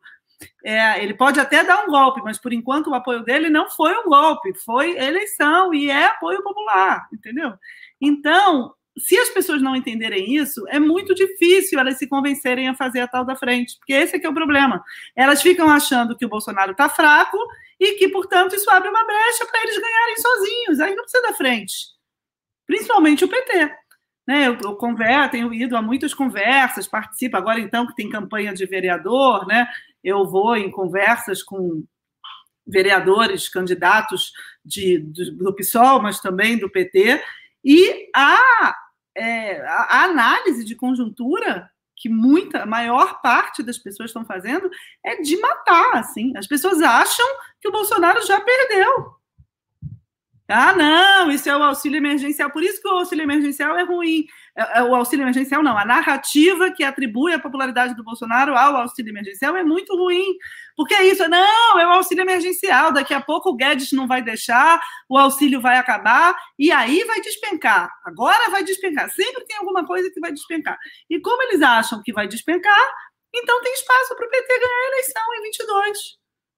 É uma coisa completamente lunática, assim. É evidente que o PT não vai ganhar a eleição em 22 sozinho. Agora, também uma frente de esquerda não vai ganhar a eleição em 22 sem o PT. Então, esse é o nosso dilema, entendeu? O PT não vai ganhar, e ele acha que vai ganhar, então não abre mão. E uma frente de esquerda sem o PT também não vai ganhar. Tem a menor possibilidade. O Ciro também está viajando de achar que ele tem alguma chance em 22 sem o PT. Não tem. Então a gente está completamente encalacrado. Não sei como fazer isso. Tem que fazer. Tem uma história lá na UFRJ, depois da intervenção do FHC, que botou um, um reitor biônico lá. O, o, o, reitor seguinte, né, tinha que ser uma chapa única, porque tinha que ser aquela coisa de consenso e tal. Diz que trancou todo mundo numa sala com várias garrafas de uísque, enquanto não saísse o nome de consenso dali, ninguém sai. É isso que a gente tem que fazer, entendeu? Encontrar a solução. Ah, a gente tem que fazer isso. Garrafa de... O Bruno, não, o Bruno Tortua fez um tweet maravilhoso, que era... O Bruno Tortua fez um tweet maravilhoso, que era assim, eu sei qual é a solução, vou botar o Ciro e o Lula e não sei mais quem aqui, eu vou dar uma dose de MDMA para cada um, e depois um LSD e não sei o quê, e, e, uma, e um tratamento com. E foi fazendo sessões de várias, várias substâncias psicotrópicas e só vai sair daqui quando tiver um consenso. E é isso, essa é a solução. Mas uh, dentro dessa, desse dilema, dessa aporia gigantesca, né? Eu queria que vocês fizessem uma avaliação sobre a questão do antipetismo porque a gente já aprendeu que só de esquerda a gente não leva eleição. A esquerda foi para o segundo turno em 2018 e não levou a eleição. Né? E o PT está muito seguro. O Jacques Wagner falou numa live. Isso, eu estava escutando uma live. Jacques Wagner, Márcio França, Ciro Gomes, Marcelo Freixo e a Perpétua, me esqueci do sobrenome uhum. dela, uh, do PCdoB. E, e, e, tá, e é, é, é, é, cômico, porque assim, eles estavam assim super comemorando, assim, num cenário, ah, que maravilhoso, olha como concordamos, que lindo, numa coisa assim de temos que fazer uma frente ampla nesse primeiro momento, que é um momento simbólico, para vencer o fascismo e afirmar a democracia, mas que é um momento simbólico para todos dizermos que somos contra o Bolsonaro. Mas no momento eleitoral, cada um tem que ter o direito de, de apresentar a sua candidatura e, e disputar a hegemonia. E no segundo turno estaremos, o, ja, o Jacques Wagner fala, no segundo turno estaremos juntos, assim. Gente, quem garante que você chegará no segundo turno? Né? E se chegar, quem garante que é. vai levar, sabe? Quem garante que, né, que todas essas pessoas com quem vocês não vão compor, porque daí eles dizem, ah, mas no segundo turno não cabe todos os democratas. Os rentistas não cabem, o Dória não cabe, o Hulk não cabe. Isso o Ciro falando daí. Quem garante que toda essa galera com quem vocês não querem compor vão lá e vão estar com vocês no palanque no segundo turno? E aí o que, que vai acontecer? Bem, então, assim, é uma coisa muito maluca, assim, sabe? De ele super comemorando desse grande acordo, esse grande. Cara, tudo bem, o simbólico é importante, concordo, mas assim, simbólico não ganha eleição, né? É. Assim, então, e aí eu, eu queria voltar para essa coisa do antipetismo, porque querendo ou não, esse foi o eixo. Uh, quem estuda, né, quem estudou a campanha do, do Bolsonaro em 2018, aponta como os dois elementos principais para agregar tantos grupos diferentes no eixo das diferenças do, do bolsonarismo, assim, né, de, de criar essa, essa identidade bolsonarista, as pautas de identidade e o antipetismo. Né? E aí, de um lado, a gente tem a renda básica, que eu acho que é, uma, é algo genial, porque é uma pauta uni universal, então a gente consegue articular questões de identidade a partir de uma pauta universal, que eu acho que é uma sacada uh, maravilhosa, porque produz equivalência, né? E, e sem uh, abrir espaço para essas, uh, para essas apropriações que foram feitas em 2018 pela campanha do Bolsonaro. Mas, por outro lado, querendo ou não, tem a questão do antipetismo, que foi fundamental para a campanha do Bolsonaro. E aí eu retomo a fala do Celso na, na live de dois meses atrás, que tu diz: olha, o que a gente tem que fazer é dialogar com as pessoas sobre essas pautas que são razoáveis, né? Que é corrupção, segurança, enfim, e que elas viram no Bolsonaro a saída por essas pautas, viram de forma, da nossa percepção, equivocada, mas que viram, né, não são pessoas ontologicamente fascistas, ou enfim, mas que viram ali uma saída para isso. É com essas pessoas que a gente tem que dialogar. Mas, bem, até que ponto essa narrativa de equivalência entre o PT e a corrupção, ou enfim, uh, ainda está viva? Né? E até que ponto o PT encabeçar a, a, a, liderança de uma frente não é também um erro crasso? Mesmo que ele tenha uma força política muito grande, será que ele não teria que estar numa posição de não protagonista para não minar também uma galera que a gente tem que chamar né? Porque a gente não está falando aqui de convencer quem já está convencido. A gente está falando aqui de chamar essa galera, esses apoiadores críticos do bolsonarismo, que são o pessoal que também votou no Bolsonaro por causa da corrupção, que votou no Bolsonaro por causa do antipetismo. Então, como é que a gente articula isso? Até que ponto esse discurso ainda não está vivo? E como é que a gente faz isso nesse, enfim, uh... enfim, como é que a gente consegue, né, eu, eu acho que assim, a questão do antipetismo, é, ele existe claramente, mas eu acho assim, primeiro, tem uma questão da corrupção que isso o PT, se quiser, pode resolver. PT pode, o PT pode mudar de discurso. Assim, isso não é, não é antiquerdismo, não é, enfim, não, é nada disso. É, agora, se tudo que a, que, que a gente tiver para dizer sobre esse assunto for que, que, que a Lava Jato fez um, um monte de besteira lá, tudo que fez mesmo, mas mas se isso for a única coisa que a gente tem a dizer sobre, sobre combate à corrupção, isso não, vai dar certo. Ninguém, ninguém vai topar isso. Eu acho que pode acontecer uma outra coisa, que é o seguinte: pode haver um rebaixamento geral de expectativas com relação à corrupção. Entendeu? À medida que você vai vendo que o Bolsonaro, enfim, está fechado com o Centrão, que, que tinha lá seus casos de corrupção muito anteriores a isso. Tá? Pode ser que, que, enfim, o pessoal volte à velha, à velha posição, todo mundo é ladrão mesmo, vamos ver as propostas que os caras têm. Isso é possível de acontecer também, não sei.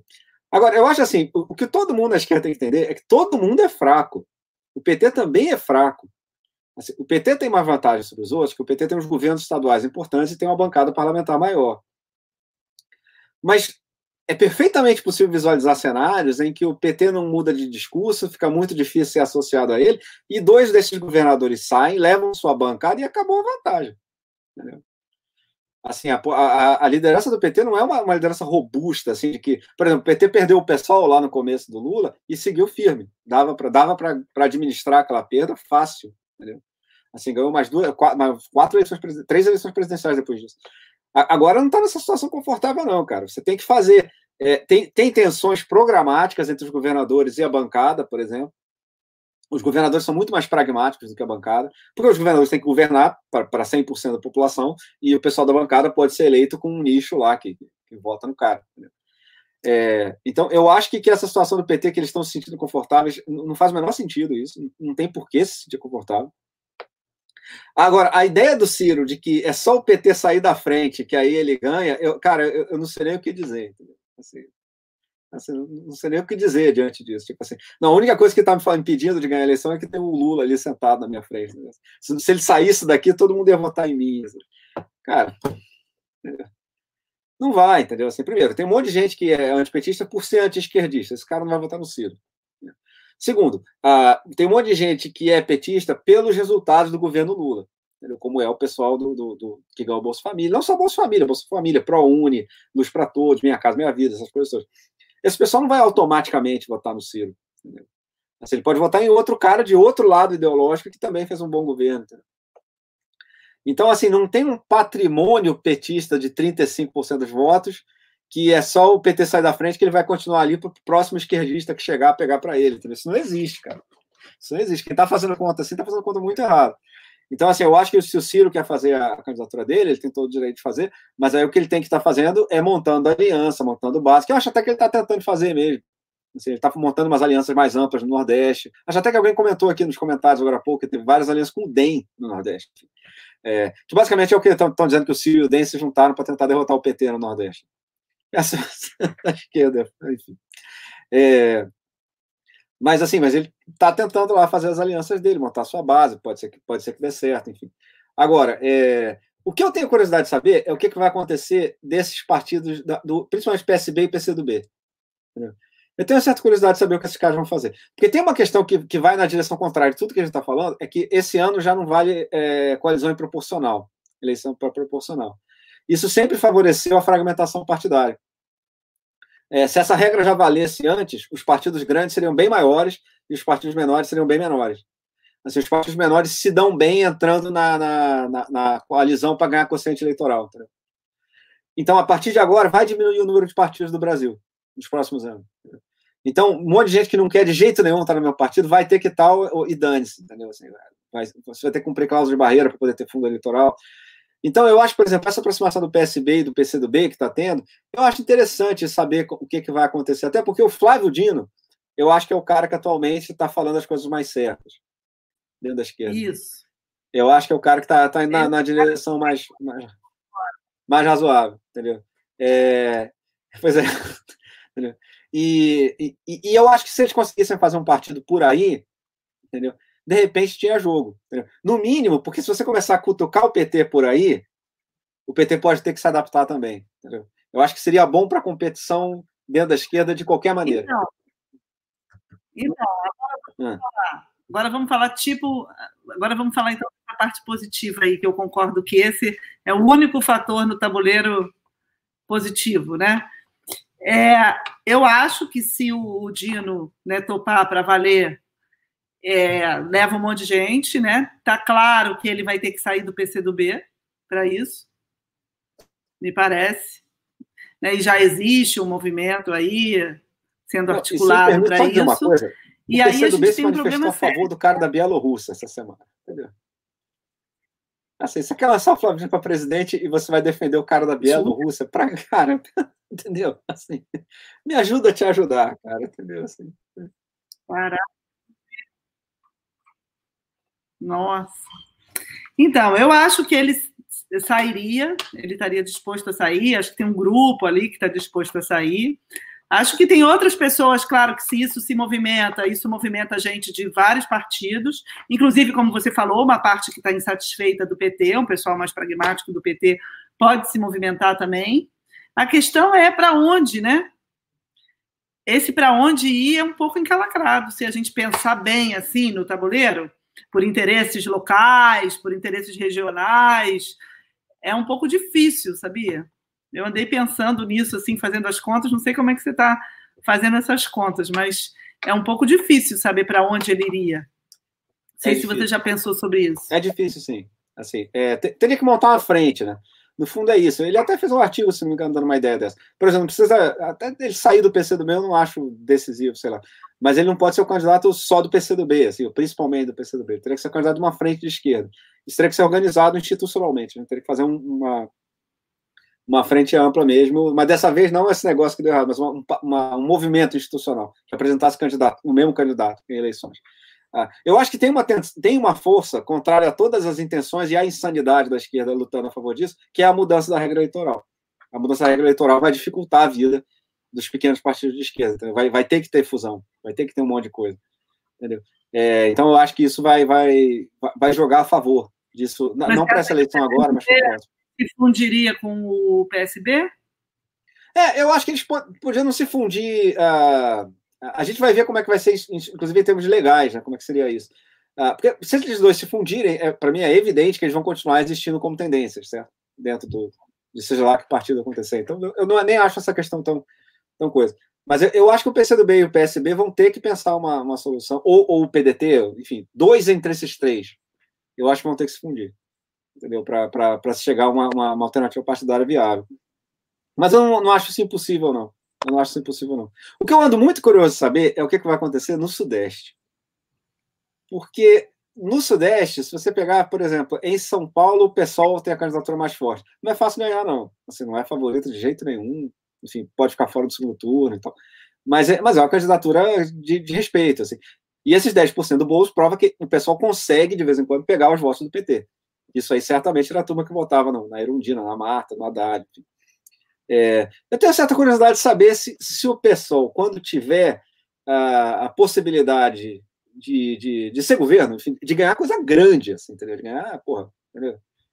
É, se, se não vai ter, ter tendências de, de, de, de flexibilização de certo radicalismo, etc. Isso aconteceu com o PT, por exemplo, nos anos 80. Hoje ninguém mais lembra, o PT nos anos 80 era radical pra cacete, cara. Eu, eu lembro, entendeu? É, então, assim, a, a...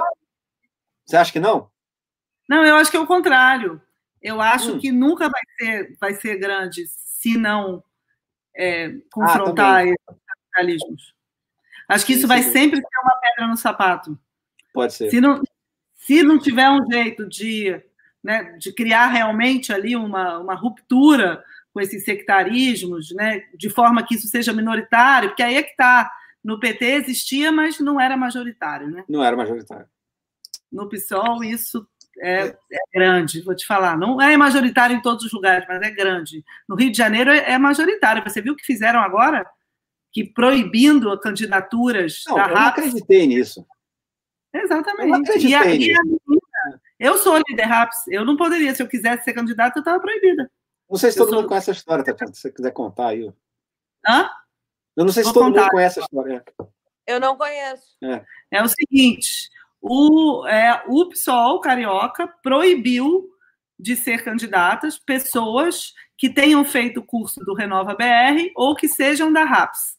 A RAPS é a Rede pela Sustentabilidade que é uma rede, né, uma ONG, assim, criada pelo Guilherme Leal, da Natura, que é uma rede de sustentabilidade, que reúne pessoas dos mais diferentes partidos e ideologias. A ideia é essa mesmo, é que pessoas que são de linhas políticas ideológicas completamente diferentes possam dialogar sobre a questão da sustentabilidade. Então, lá, né, tem uma, tem uma reunião a cada seis meses, é uma reunião que tem umas palestras, uns debates, não tem nada demais, não tem formação política, não tem financiamento de campanha, não tem dinheiro nenhum. Eu vou, eu sou líder RAPS, então eu vou. Eles não pagam nem a passagem de avião para a gente em São Paulo, não pagam nada.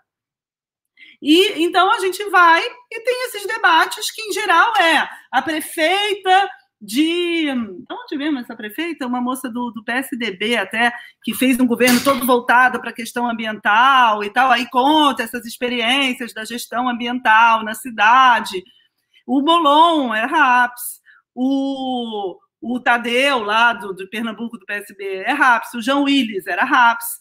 Né? Então, tem pessoas de, de vários partidos. E tem gente liberal, tem gente do Novo, tem mesmo. Né? Mas você ser RAPS não quer dizer nada. Aí é, tem essa, essa moça, Thaís Ferreira, que foi candidata a deputada estadual pelo PSOL, que é uma mulher negra periférica excelente, de esquerda. Inclusive, ela se, foi, ela se filiou ao PSOL junto comigo, a gente tinha uma dobrada, a gente entrou juntas. Isso, a Mônica, da ativista em São Paulo, também é RAPS. E ela teve 25 mil votos para deputada estadual, primeira candidatura.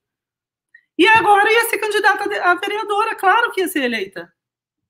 Eles proibiram a candidatura da menina com essa resolução do PSOL carioca, dizendo que RAPS é um hacker, é uma infiltração liberal dentro do PSOL.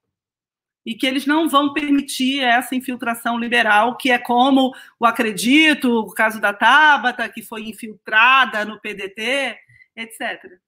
Proibiram. É um negócio, é um escândalo isso, sinceramente. No momento em que a gente tem que. Está sobrando voto, né, cara? A gente está com voto demais, então tá, tá, tá tranquilo, tá, tá, tá legal. Pois é.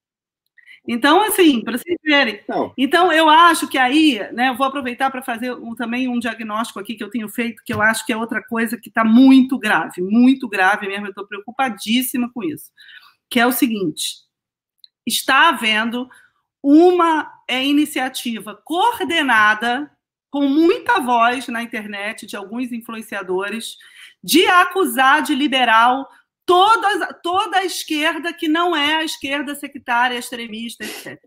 Todo mundo que é de esquerda, mas que não é né, desse sectarismo deles, que não é, é não veste essa camisa, é acusado de liberal. Né? Então, isso criou uma pecha de liberal né, que rola pela internet, que é uma coisa, inclusive, ameaçadora, assim, que, diz, que é, é, afeta reputações. Eu já fui chamada várias vezes de liberal por essa gente, né? Então, eu acho que isso é uma coisa muito grave, que a gente precisa é, pensar uma maneira de combater, sinceramente, porque está influenciando muita gente. E foram essas pessoas que pressionaram o PSOL para fazer essa proibição e conseguiram. Foram essas pessoas com esse trabalho de influenciador na internet. Isso aí. É, é exatamente o que eu tinha pensado, né? Se criou uma cultura uh, antiliberal, né? Uh, e, e, não quer. E, e, aí a gente volta para uma questão. O Celso até chegou a falar isso na, na, na live anterior, né? Que num determinado momento a gente achava que nem era preciso mais discutir coisas assim, por exemplo, direitos humanos, ou que um governo autoritário não é defensável, né? Mas essas coisas todas se discutia muito na época da União Soviética lá, que existia uma esquerda que, uh, digamos assim, convivia com aquilo uh, de uma maneira assim a eufemizar, ou de alguma maneira, ah, eu lá tem isso, mas, mas aqui também tem, né? Assim, sempre de um jeito a, a, a colocar assim isso como um um acidente não tão, não tão importante. E, e, isso aparentemente tinha se tornado um assunto meio do passado, né? Claro. É, é, é, é sei lá, se a gente pensar mesmo autores assim, sei lá, que, que não são, não dá para chamar de liberal, sei lá, um Foucault da vida, um, né? É, mas não, não fazia sentido essa, uh, digamos assim, esse, esse passar ao largo, né, para a defesa de um, de um projeto mais autoritário, né? E o que é louco é que uh, são. Eu, eu, costumo dizer, na verdade a gente está desviando um pouquinho, mas aproveitando o gancho da Tati, porque é um assunto comum para todos nós, né? É, são, são pais que bolhas muito inchadas, né? Porque são só bolhas, né? As pessoas não. É, é sabe, pode ter 200, 300, 400 mil inscritos, 500 mil inscritos, né? Sei lá quantas mil visualizações nos vídeos, mas assim, do ponto de vista da população, né? No chão da rua ali, né? É, é, é ninguém, né? E, e, e, essas bolhas vão inchando e acabando determinando rumos políticos uh, bem problemáticos, né? Eu acho que a gente deveria estar discutindo Uh, talvez o Celso queira comentar também sobre isso, mas uh, já, já aproveitando o gancho que eu ia que eu ia lançar para a Tati, mas eu lanço para o Celso, depois a Tati pode comentar, que é me parece até que uma chapa, um frentão de, de, de, esquerda, ele não poderia sequer ser um frentão só com partidos de esquerda ou de centro-esquerda. Ele teria que incluir de alguma maneira, por exemplo, algum nome não sei se do mercado, algum nome da sociedade civil, vamos dizer, né? Que, que fosse um nome assim que conversasse com, com mais segmentos, né? Que conversasse assim com, com uma parcela talvez mais despolitizada da população. Ou, ou, quer dizer, não me parece assim que, sei lá, Dino e, e Ciro, vamos dizer, né? Me parece o seis com meia dúzia. Ah, eu acho que o Ciro, o, o Dino tá mandando muito melhor do ponto de vista das uh, das táticas, né, no momento de leitura de conjuntura e tal, mas, mas são muito parecidos, assim, em muitos aspectos, né? Eu acho que precisava de alguém mais diferente. E aí, então, a gente tem essa tendência da internet de achar que é, que, que, influencia, né? Porque influencia tudo, não seria diferente em relação à esquerda, de achar que a solução é avançar, né? A solução é radicalizar ainda mais, é, é criar uma espécie de antissistema. Nós também falamos isso né, na, na live passada, criar uma espécie de antissistema de esquerda, aí que vai estar tá a resposta, né?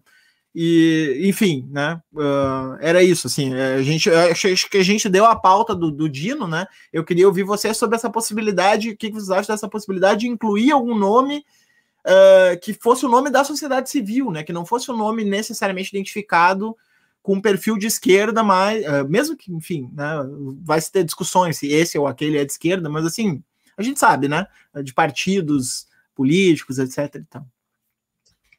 Eu acho ótimo. Eu acho que seria uma boa ideia. E, e acho que foi assim que eu da outra vez. Né? Assim, o pessoal esquece, o Zé Alencar, quando foi indicado para vice do Lula, a primeira vez que isso foi aprovado no PT, eu não me lembro se foi por dois votos, ou, foi um negócio ridículo. Foi Assim, foi aquele negócio do campo majoritário realmente jogar o peso dele ali para provar aquilo na margem de erro ali para aquilo funcionar. Na reunião Congresso, sei lá, um encontro, não me lembro, seguinte do PT, o cara entrou no auditório e foi aplaudido de pé, entendeu? Por todo mundo. Porque, de fato, ele, ele tinha funcionado, assim, ele tinha, ele tinha seus, seus limites, né? Você não vai querer que o José Alencar apoie, sei lá, a mesma coisa que a convergência socialista, mas é, mas ele claramente tinha espaço para diálogo, deu, deu para fazer um monte de coisa com o Zé de Alencar uh, de. Entendeu? Então, assim, eu acho que isso pode ser uma ideia. E eu, e eu me lembro de, uma, de uma, dois juntos que deram tiveram resultado meio idiota, foi o Lula e Brizola, né, 98. Que muita gente achava assim, pô, é, é fortíssimo, porque. Cara, são as mesmas pessoas que votam nesses caras, entendeu? Elas podem estar em dúvida entre um e outro, mas, mas, mas são os mesmos caras. Entendeu? Perdemos no primeiro turno. Destruímos o PT do Rio no processo e perdeu no primeiro turno, quer dizer, assim, obviamente não valeu a pena aquilo. Né? Então, assim, eu concordo com você. Assim, eu acho que. Agora, eu queria falar agora sobre a esquerda liberal. Olha, se você está assistindo aqui o programa e está achando que todo mundo é esquerda liberal, cara, o único que deve ser alguma coisa de esquerda liberal aqui sou, sou eu, entendeu? Assim, né?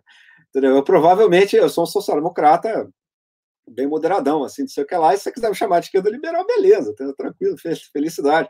Tem, tem, tem, todo, tem inclusive uma tradição de, de, de, de socialismo próximo do, do, liberalismo, do Carlos Rosselli na Itália. Tem, tem, uh, essa, essa aproximação já aconteceu várias vezes ao longo da história.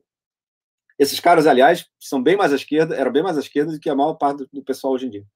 É, Agora, assim, você chamar de, de, liberal qualquer cara que tope um acordo, entendeu? Que tope fazer política, cara, assim, não, não tem muita diferença nesse eixo, bem entendido, entre você e o Bolsonaro. Entendeu? Assim, o que você quer é antipolítica, você não, você não é a favor de política, você não é a favor de discutir com o cara que discorda de você, você não é a favor de compor, entendeu? Você não é a favor de, de, de agregar perspectivas, entendeu? Assim, porque, e aí, assim, você fica lá no seu quentinho ideológico, entendeu? E é legal, assim, você, você, todo mundo concorda com você, então você, parece que você está sempre certo, porque você só fala com o cara que fala a mesma coisa que você, entendeu? Mas, assim, mas você não vai ganhar eleição nunca, cara. E, e, você pode ter 500 mil visualizações no YouTube, você vai ter 200 votos, cara. Assim, não, não vai funcionar isso, né? Então, assim, é, é, você, você representa um segmento muito pequeno da população. E provavelmente ainda bem, entendeu? Então, assim, é, é eu acho que, que se a gente entrar nessa de, de sair fazendo é, caças bruxas do pessoal que. Cara, esse negócio do pessoal do Rio me deixou muito mal impressionado. Assim. Porque é uma coisa assim, quando você, quando você tem 0,5%, aí assim, a candidatura não vai ganhar mesmo. Então você está brigando para ver quem vai ser o cara que vai poder botar a cara lá no horário eleitoral para depois ser candidato a vereador. Entendeu? Então, assim, faz um certo sentido ter uma briga miserável de, de um monte de tendência microscópica para ver quem vai botar. É o único tempo de TV que qualquer um ali vai ter na sua vida. Então faz um certo sentido isso. Agora, cara, o Freixo podia ganhar a eleição. Entendeu? O Freixo podia ser eleito prefeito do Rio. Então, se você pode ganhar a eleição, aí você entrar nesse tipo de, de, de briga que teve aqui, cara, aí, assim, o que você está sinalizando para os seus potenciais aliados é que não vai ter conversa. Entendeu? Porque se você é um outro partido de esquerda e você vê o pessoal do pessoal dizendo assim, cara, nem o Freixo é de esquerda suficiente para mim, cara, então tchau, entendeu? Então vá lá, faz movimento estudantil, entendeu? Divirta-se. Assim, mas o, a, a, sinalização que você dá para os outros, para o pessoal de fora do partido, é muito ruim. Entendeu? Eu me lembro quando o PT fazia isso. Entendeu? E aí outros partidos de esquerda, às vezes, rachavam com a gente para dizer assim: ah, cara, assim, vocês não estão falando sério, entendeu? Vocês estão nessa briga aí de vocês, assim, vocês não estão querendo ganhar esse negócio. Então, assim, se, se for ficar esse negócio de, de ficar. Essa, na minha época de faculdade, eu, eu, era marxista, estudava num, num, centro muito marxista, que é o Instituto de Filosofia e Ciências Humanas da Unicamp, onde tem inclusive um C-Marx, Centro de Estudos Marxistas. É, e, e, assim, eu me lembro que tinha o pessoal falava do marxímetro, né, cara? O cara que saía por aí com um medidor de Marx, assim, atrás das pessoas, assim, para ver se o cara era suficientemente marxista. Cara, nessa altura do campeonato, sinceramente, meu amigo, entendeu? Não, não, não, faz o menor sentido, entendeu? Assim, né? Pelo amor de Deus, essa é a hora de, de, de, de agregar. Entendeu? E se você não consegue agregar nem os outros caras de esquerda, que são menos sectários que você, você não tem nada que fazer aqui, cara. Então, vou dar uma. Posso dar uma palhinha para o pessoal dos comentários aqui? Então, primeiro, concordo totalmente com tudo que o Celso falou, né? Mas estou vendo que só falar do nome da Tabata, os comentários já ficaram agitados aqui. A Aline está desesperada aqui. Tabata, não dá! Mas, gente, olha só, uma coisa importante, que aí eu concordo totalmente com o Celso, é que para a gente dialogar, fazer aliança, não significa concordar, muito menos concordar com tudo. Óbvio, eu discordo da Tabata em muita coisa. Agora, por exemplo, na frente parlamentar da renda básica, que a Rede Brasileira da Renda Básica está secretariando, tem várias propostas de renda básica na mesa. A Tabata está tendendo para uma linha que eu discordo totalmente, radicalmente da linha dela, que é uma linha mais liberal mesmo, aí liberal no sentido econômico, né? não no sentido que a gente está falando aqui, que o Celso falou, no sentido liberalizante, de diminuir o nosso estado de bem-estar social, que eu sou contra. E agora, isso não significa que a Tabata não seja uma aliada em muita coisa, principalmente em uma frente de Bolsonaro, sabe? Principalmente, na, essa, essa discussão surgiu né, quando eu publiquei aquele artigo com a Rosana no Intercept, né, que se chama. Esse título, gente, não foi nem a gente que deu, foi o Intercept que deu o título, né? Sabe como é que é? Mas o título pegou no nervo ali, que se chamava é, O Fogo Amigo contra a Tabata Amaral mostra que a esquerda está perdida. Mas a gente apanhou, mas apanhou, apanhou tanto. E o que estava dizendo no artigo não é que a Tabata é, é, é legal, né? não é que a gente concorda com a Tabata, nem é que a Tabata é de esquerda. É que a esquerda está perdida porque não sabe identificar uma aliada nítida na pauta da educação naquele momento, não é na pauta da educação em geral, não é no que ela propõe para a educação, que pode ser que aí eu, eu tenho certeza que vou discordar com ela em um monte de coisas, mas era contra o Vélez contra aquelas loucuras que o velho estava fazendo e depois contra o Weintraub. Sabe? Então, assim, a gente escalou um nível na política que faz com que a gente tenha que apoiar os aliados, claro. Isso as pessoas não estão percebendo. Né? Estão indo para o lado oposto, ficar mais puro, ficar mais defendendo seus princípios. Né? Então, e, e, perdendo essa efetividade política, né? essa possibilidade aí de ampliação, de diálogo, de fazer política, de negociar. Então, eu acho que, né, desse ponto de vista, ninguém precisa gostar da Tabata, não precisa concordar com a Tabata, não precisa achar que a Tabata não é liberal na economia, que ela é mesmo, mas a gente tem que dialogar com a Tabata, pode se aliar com a Tabata em algumas pautas específicas, né? principalmente contra o Bolsonaro. Então, sinceramente. Isso é. É, ele lembrou aí, né? Isso aí eu acho que é realmente é lamentável. Assim, mostra que a gente está muito mal, muito mal mesmo. Vocês acham que afora todas essas dificuldades, assim, mais uh, em termos eleitorais, de ah, não abrir mão de ser cabeça de chapa e hegemonismo e não sei o quê, vai ser muito difícil o diálogo com os movimentos por causa dessas concessões e negociações e alianças assim eh, eleitorais dentro desse debate que a gente está vendo ressoar agora nos comentários assim né?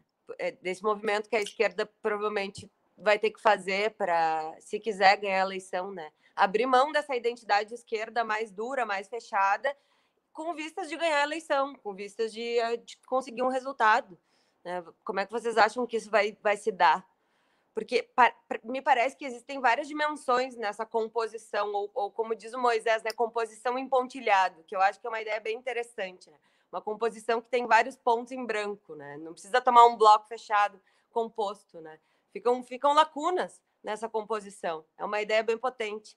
E aí tem a composição eleitoral, e aí tem como é que isso vai se dar em termos uh, dos movimentos e das pessoas que já votam na esquerda, e como é que isso vai se dar nas pessoas que ainda não votam, mas que a gente gostaria que votassem. Né? Então, tem várias dimensões de como a gente quer que isso seja articulado. Né? Como é que vocês acham que vai se dar esses diálogos, esses movimentos todos?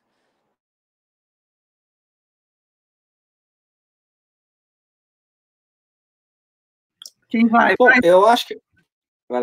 Eu acho que vai ser difícil e tem que ser difícil mesmo, porque o movimento é movimento, partido é partido.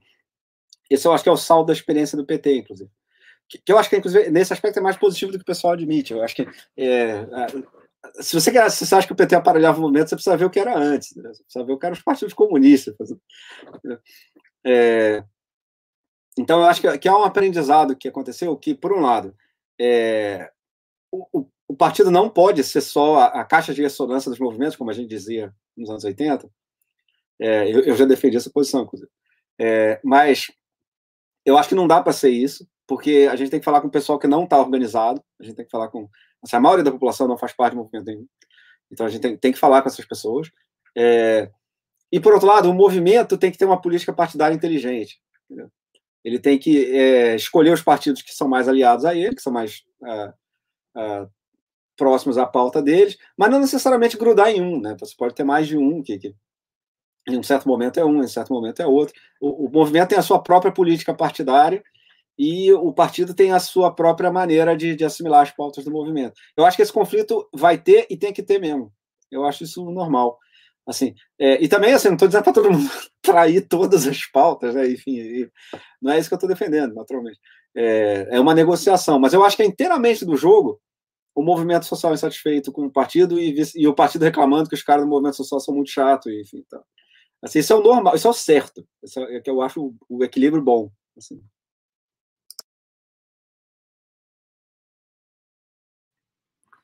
Vamos para onde agora, vocês aí que nos guiam, Moisés Marcelo? É, eu, eu queria puxar uma pergunta, então. É, acho que o pessoal pode fazer perguntas aí, quem quiser fazer perguntas. Já teve várias, mas elas passaram. E a gente meio que foi respondendo, né, ao longo da, da live. Mas ficou uma pergunta do que eu acho que deve ser, o, não sei, do Estúdio Fluxo, né? Mas talvez seja o Bruno que esteja nos assistindo.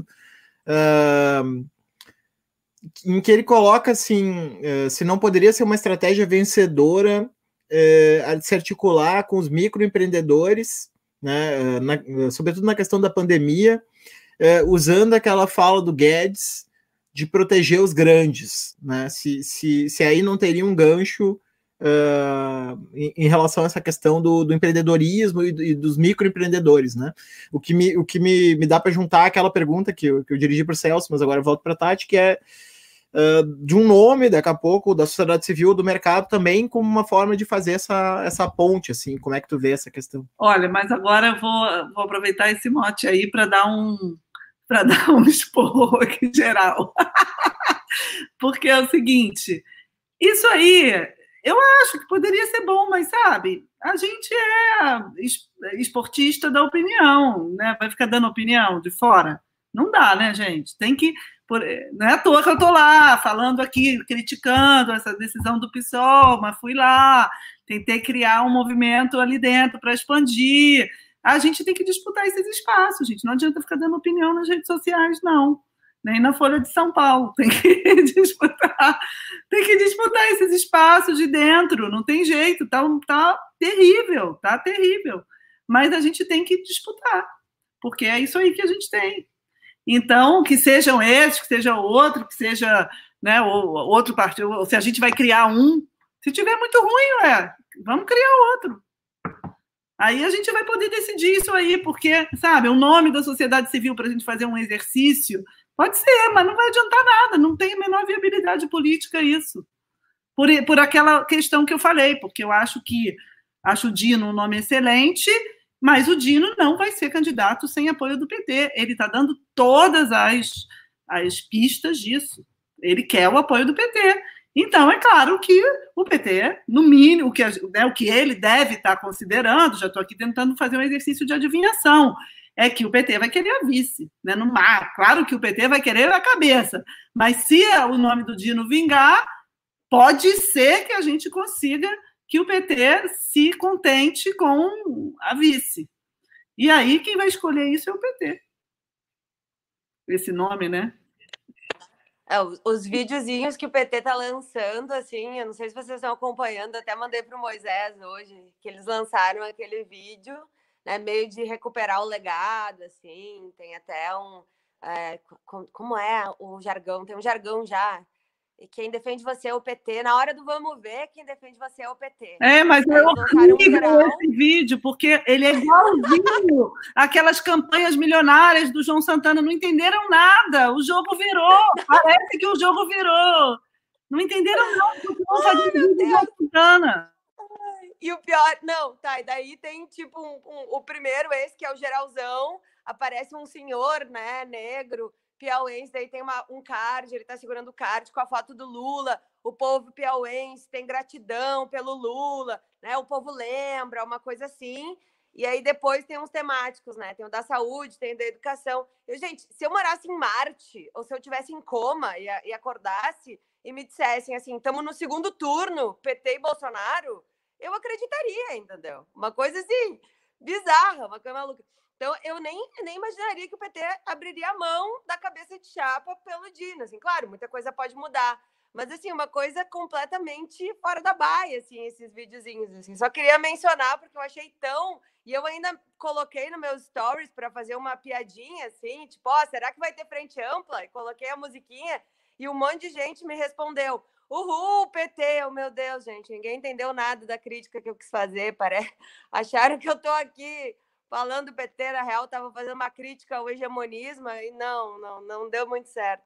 Mas uma viagem, né? E já está super, enfim, super bancando uma campanha, uma, ao mesmo tempo em que essa, essa narrativa completamente do o, da gratidão, essa narrativa do, né, do legado, essa narrativa assim que é a mesma narrativa, que é a mesma coisa, apostando na mesma coisa. Como a Tati disse, não entenderam nada, né? Uma loucura. Eu queria levantar uma última pergunta aqui para vocês, em cima das perguntas do, do, do, da caixa de comentários, que vocês chegaram a, a, a Tati falou, né, um pouquinho do Trump, mas acho que vale a pena a gente tentar tentar levar isso mais longe, né?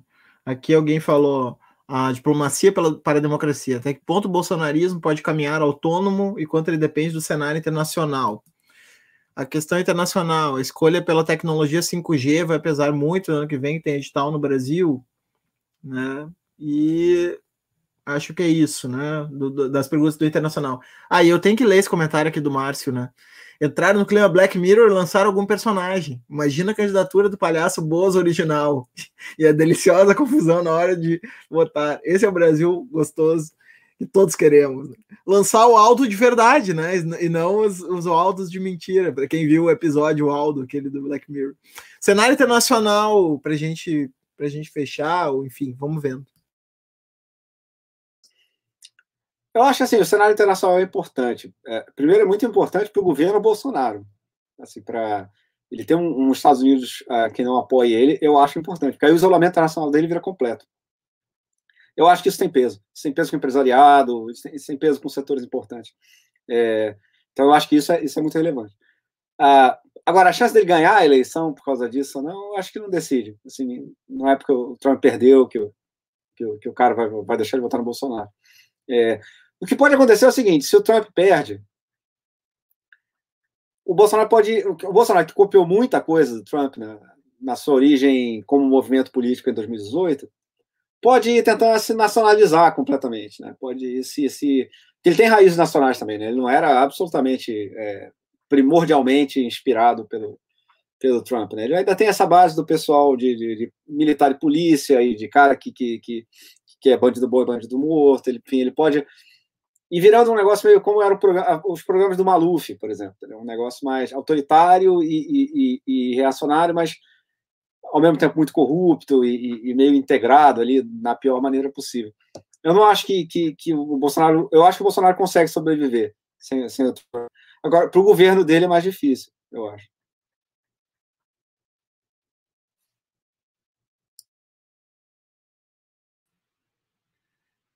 Então, eu dou um pouco mais de valor assim para o contexto internacional, não tanto no sentido eleitoral assim direto, né? Mas tem essa coisa da onda e a gente vai ter um termômetro aí da onda internacional, da força dessa onda de extrema direita na eleição do Trump, né? Agora parece que tem alguma possibilidade do, do Orbán é, sofrer, né? Uma derrota lá. Eu acho que seria importante também e o, o, contexto internacional, a gente tem sofrido também algumas derrotas, né? A gente já teve o Corbyn, depois o Sanders, né? A gente achou que era um movimento que estava crescendo e tal, e na hora H deu água. Então, é, é importante para eles e é importante para a gente, né? Eu acho que essas coisas, né? claro que, que, não é que não é que afete o eleitorado, mas afeta o pessoal mais organizado, mais militante, da mesma forma que nos afeta, afeta o lado de lá também, porque eles têm um núcleozinho ali pequeno, mas tem, né, que é organizado, que é antenado, que é conectado com esse movimento internacional aí. Eles são mesmo, eles vão na, nas reuniões, eles têm relação com o movimento, com o Bannon, com o Orbán, tem essa tem um negócio assustador que eu andei até estudando por um trabalho aí que eu estou fazendo que é essa cúpula da demografia, sabe? Esses movimentos de demografia, de, que a, a Damares participa dessas cúpulas internacionais, né? que é mesmo uma coisa de. É, que nos Estados Unidos é incentivar os brancos a terem mais filho, porque eles estão com medo de, né, de, serem, de serem dominados por esses mestiços, etc. É uma coisa horrível, assim, de supremacia branca mesmo. E no caso dessa cúpula aí da demografia, tem a ver com também diminuir a força dos movimentos negros, indígenas, é, né, fora homossexuais, valorizar a família, tudo isso. Então, esse pessoal participa desses movimentos. Né? Então, tem um núcleo ali militante que é, que é fortalecido, sim, quando, né, quando isso é, alcança vitórias internacionais e certamente Trump é o caso, né? Eu acho que se o Trump perder é um golpe. Acho que baixa bastante a bola dessa desse pessoal mais do núcleo militante, assim. Acho que vai ser talvez o primeiro golpe importante do Bolsonaro que a gente tem aí pela frente, né? Agora, vamos ver. Alguém falou ali da questão dos evangélicos, né? Qual a importância da gente dialogar com os evangélicos nas próximas eleições. E tu falou agora da questão da família.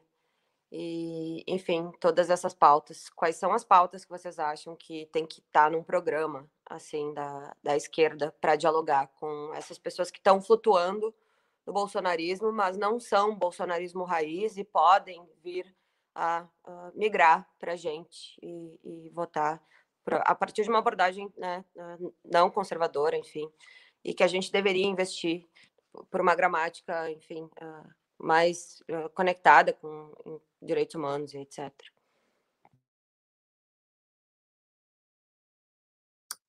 É, bom, eu acho que a necessidade de dialogar com os evangélicos é total. Se a gente perder, a, a, se for escolher uma coisa, não é para escolher uma coisa, mas se for para escolher uma coisa para explicar a derrota de 2018 é a diferença brutal entre Haddad e Bolsonaro no, no voto evangélico.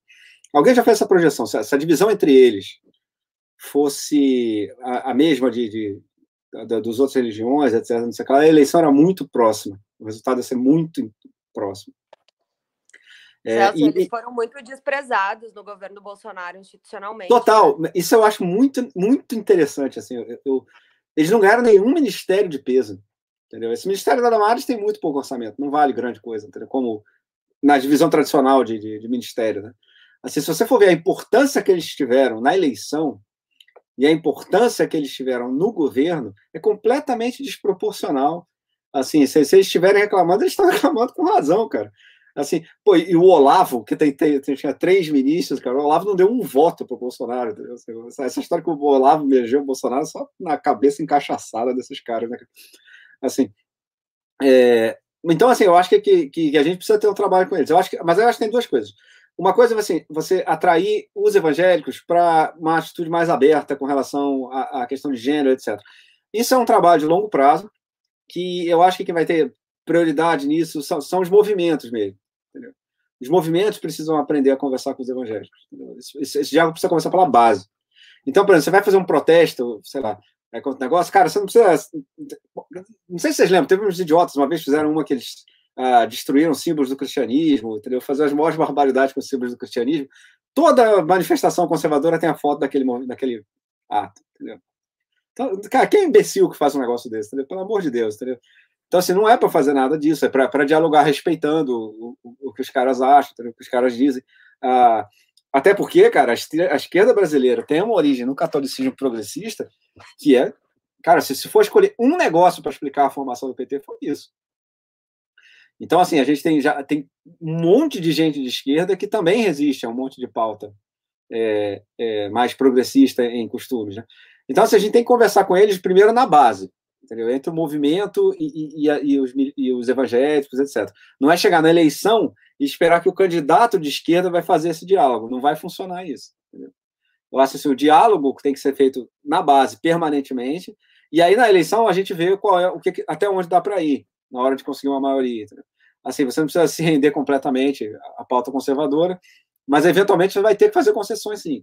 Assim, o cara que disser, não, eu vou chegar lá e vou defender todos os pontos da pauta progressista de costume, cara, você, vai perder, entendeu? Parabéns, você vai sair se sentindo muito fodão com esse negócio, mas não vai adiantar nada, entendeu? Então, assim, é, é, a gente precisa ter, assim, mas a, a, essa briga não vai ser ganha é, na eleição, entendeu? Isso é uma briga de, de mudança de costumes, de mudança societária, que vai ser, é, essa briga vai ser ganha na, na sociedade civil, essa, essa briga vai ser ganha no, na discussão mesmo, assim. E eu acho que dá para ganhar, entendeu? Assim, eu acho que é, várias dessas, dessas pautas, por exemplo, aborto, é, isso não foi sempre uma pauta do, do cristianismo político, entendeu? Não, é, não, é, não é sempre que esses caras entraram com essa com essa com essa prioridade total a essa questão, entendeu? Ou a questão LGBT, por exemplo, não, não, é, não foi sempre que isso mobilizou. Uh, aliás, eu li um livro legal que eu citei na última coluna, não sei se vocês viram o Let the Need Tweets, é o que Common Tweets, né, de dois cientistas políticos americanos sobre, uh, sobre a, a, a direita trumpista. E ele, ele fala isso, cara. Tinha, tinha vários desses movimentos evangélicos que não davam muita importância para um monte dessas coisas. Né? Então, isso foi uma politização dessa questão, que pode ser refeita ou desfeita, enfim, por trabalho político competente, eu acho. Agora, assim, além disso, a gente tem que ouvir os caras e, e de vez em quando ceder. Ou seja, não pode chegar e falar assim: olha, eu gosto de você, mas você vai fazer tudo que eu acho. Pô, o cara vai votar em você por quê? Então, assim, eu acho que é um processo lento, entendeu? Que passa por respeito imediatamente, respeitar os caras e, e, um trabalho longo de convencimento e de ouvir o que eles têm a dizer também. Porque tem umas coisas que a gente precisa levar em conta também. Por exemplo, conservadorismo moral. Você ser, por exemplo, de classe média ou de classe média alta e você ter uma atitude completamente liberal em costumes, é relativamente barato, entendeu? Se, se, se a menina ficar grávida, ela tem uma clínica de aborto fácil para ela ir, entendeu? Assim, todo mundo tem acesso fácil ao anticoncepcional. Entendeu? Se o cara ficar, tiver problema com drogas, ele vai para um rehab qualquer, uma clínica de reabilitação, um negócio assim. Os pobres não têm isso. Entendeu? Assim, uma, uma, a, a, o, o, abismo é muito mais perto de onde eles estão. Entendeu? Então, eles não podem tomar certos riscos comportamentais que a gente pode. Entendeu? Assim, então, é, se, o, se o filho do, do, do pobre entrar para o vício de cocaína, entendeu? as consequências são muito piores do que se algum de nós entrar. Entendeu? Então, eles têm razão de ser mais cautelosos com isso. Entendeu? Isso não é, é, é maluquice, ou, ou, eles estão agindo irracionalmente. Eles têm razão de pensar assim. E a gente tem que respeitar isso e oferecer. Bom, então você está lidando com um problema objetivo, vamos oferecer soluções objetivas para isso. Enfim, então, eu acho que é um diálogo longo que a gente vai ter que fazer e, e, respeitando a visão dos caras, porque eles são eles estão vivendo a vida deles e eles, nós não sabemos como eles deveriam viver melhor. Assim, a gente vai, vai tentar incorporar soluções que eles encontraram uh, pragmaticamente.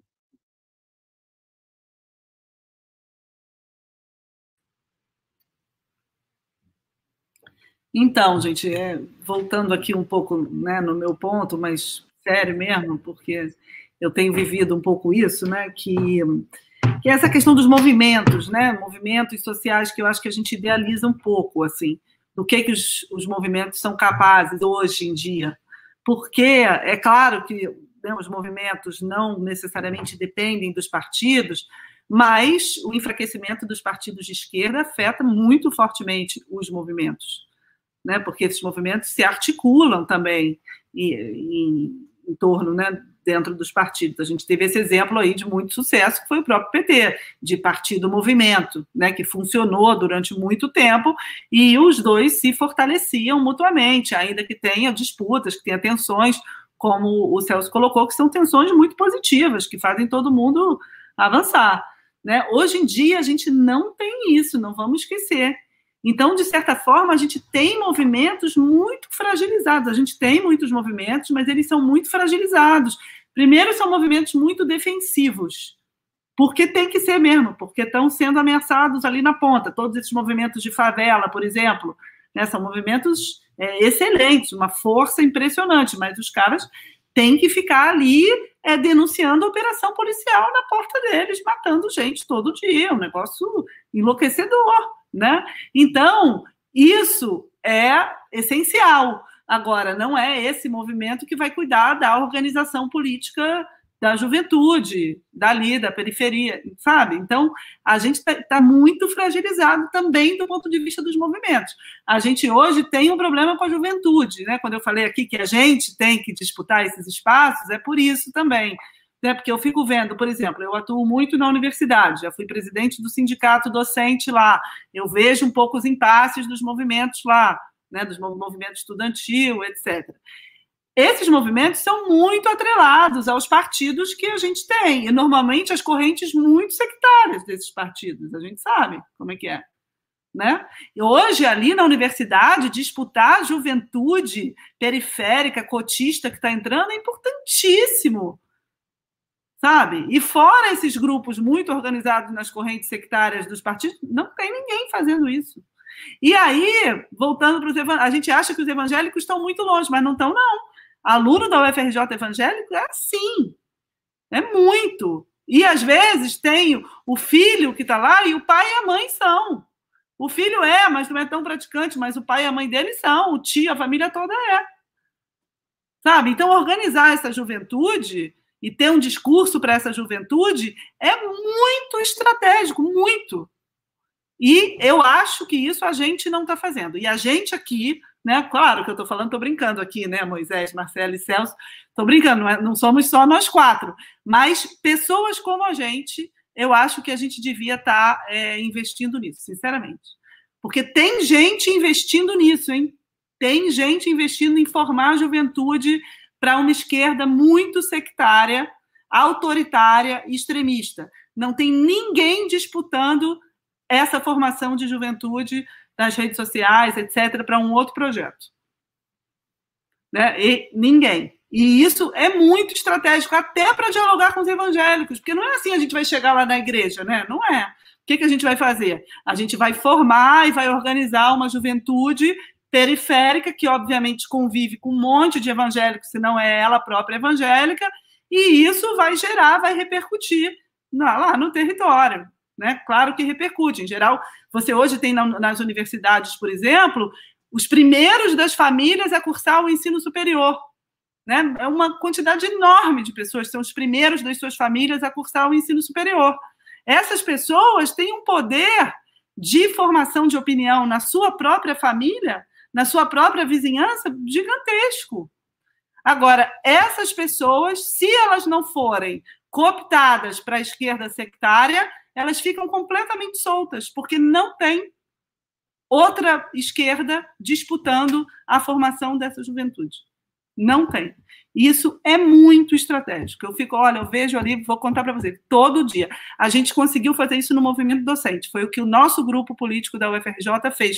Eu, né, modéstia à parte, quando eu ganhei a eleição no sindicato, foi exatamente o que a gente fez. A gente ganhou o sindicato da mão da esquerda sectária, criamos uma nova cultura de esquerda, todo mundo é de esquerda, defende a universidade pública, gratuita, é, né, o serviço, tudo, é totalmente de esquerda, sempre votou em governos de esquerda, apoiou o Reúne, apoiou as cotas, apoiou Lula, Dilma, etc. Mas não são necessariamente filiados a nenhum partido. Mas a gente mudou a cultura no movimento docente. Nunca mais perdemos a eleição, nunca mais. Desde que eu ganhei, acabou para eles. Por isso que eles me odeiam no PSOL, porque é do próprio PSOL, o outro grupo lá. Por isso que eles me odeiam, que eu tirei a bola da mão deles lá, a gente né, ganhou o sindicato que tem muito dinheiro. E a gente ganhou todas a partir daí, o nosso grupo, o mesmo grupo, que não é um grupo de partido, não é um grupo, nada disso. Né? Agora, é, a gente não está fazendo isso com a juventude. Então, eu acho, e eu acho que essa tarefa, a gente aqui, intelectuais, digamos, a gente que tem que fazer isso, gente. Estou logo fazendo aqui um chamado. Vamos, vamos organizar isso aí. 100% certo. Aí, a juventude é o grupo mais uh, contrário ao bolsonarismo, né? Nas pesquisas, é o grupo que aparece como mais crítico ao Bolsonaro.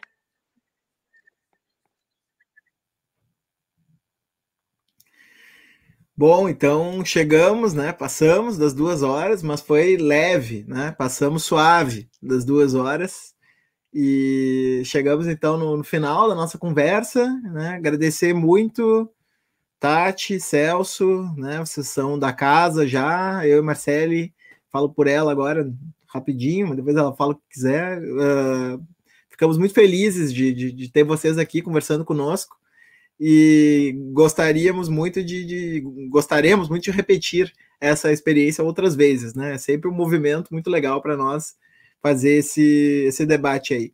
Eu sempre eu brinco que eu divido a, a esquerda entre aquela que acha que existe algum tipo de, de manipulação, alguma coisa que, é, digamos assim, retira as coisas do curso natural, que é o estamos vencendo, e aquela que vê a crise assim escancarada e que o pessoal não está conosco não e a gente vai ter que trabalhar muito para reconstruir essa ponte aí que a gente perdeu no meio do caminho, né? Eu acho que para mim o, o, horizonte conjuntural pós-bolsonarismo é, ele, ele, se dá a partir dessa, dessa divergência de interpretação, né? Entre aqueles que acham que os outros estão conosco e aqueles que acham que a gente tem que trabalhar muito para conquistar aqueles corações que a gente perdeu no meio desse caminho, né? E, e um pouco acho que pensei essa, essa dupla, né? Já lá atrás, e depois eu e Marcele de novo, né? Uh, a partir disso. Né? Então, agradecer bastante vocês, agradecer o pessoal aí que acompanhou a live, bastante gente, muitos comentários, né? Provocações. Acho que foi bem bacana. Então, na próxima, voltamos a ser 70%. Somos. É, até lá tomara, né? Tomara. Vamos ficar com essa esperança. É isso aí. Foi muito, muito bom, obrigada, gente. Adorei. É sempre ótimo conversar. Muito legal. Valeu mesmo. Tava ótimo. Estamos à disposição aqui. Então tá, galera. Agora é aquele momento, né? Somos 80%. Vamos ver. Aí sim. Vocês sabem que quando rolou esse reconvite, tinha a história de uma coluna lá, acho que do Toledo, da Piauí, dizendo que a gente já seria 75%. Então eu tinha proposto inicialmente que a live iria se chamar Somos 75%. Né? E aí virou Fomos 70%, né? Enfim, é, é, o fato das coisas mudarem rápido também nos dá alguma esperança, né? De que a gente possa sair dessa. Né? Então valeu todo mundo. Agora chegou aquele momento né, especial que a gente fala do sininho, né? Do, da inscrição, não sei mais o que, né? Bom, momento você... que a gente se embanana. É, se inscreva no canal. Se inscreva no canal, seja feliz, né? Transe bastante, a gente gosta de transar. Se você gosta também, entre para esse canal. Né? Valeu, galera. Valeu, galera valeu. Valeu, gente.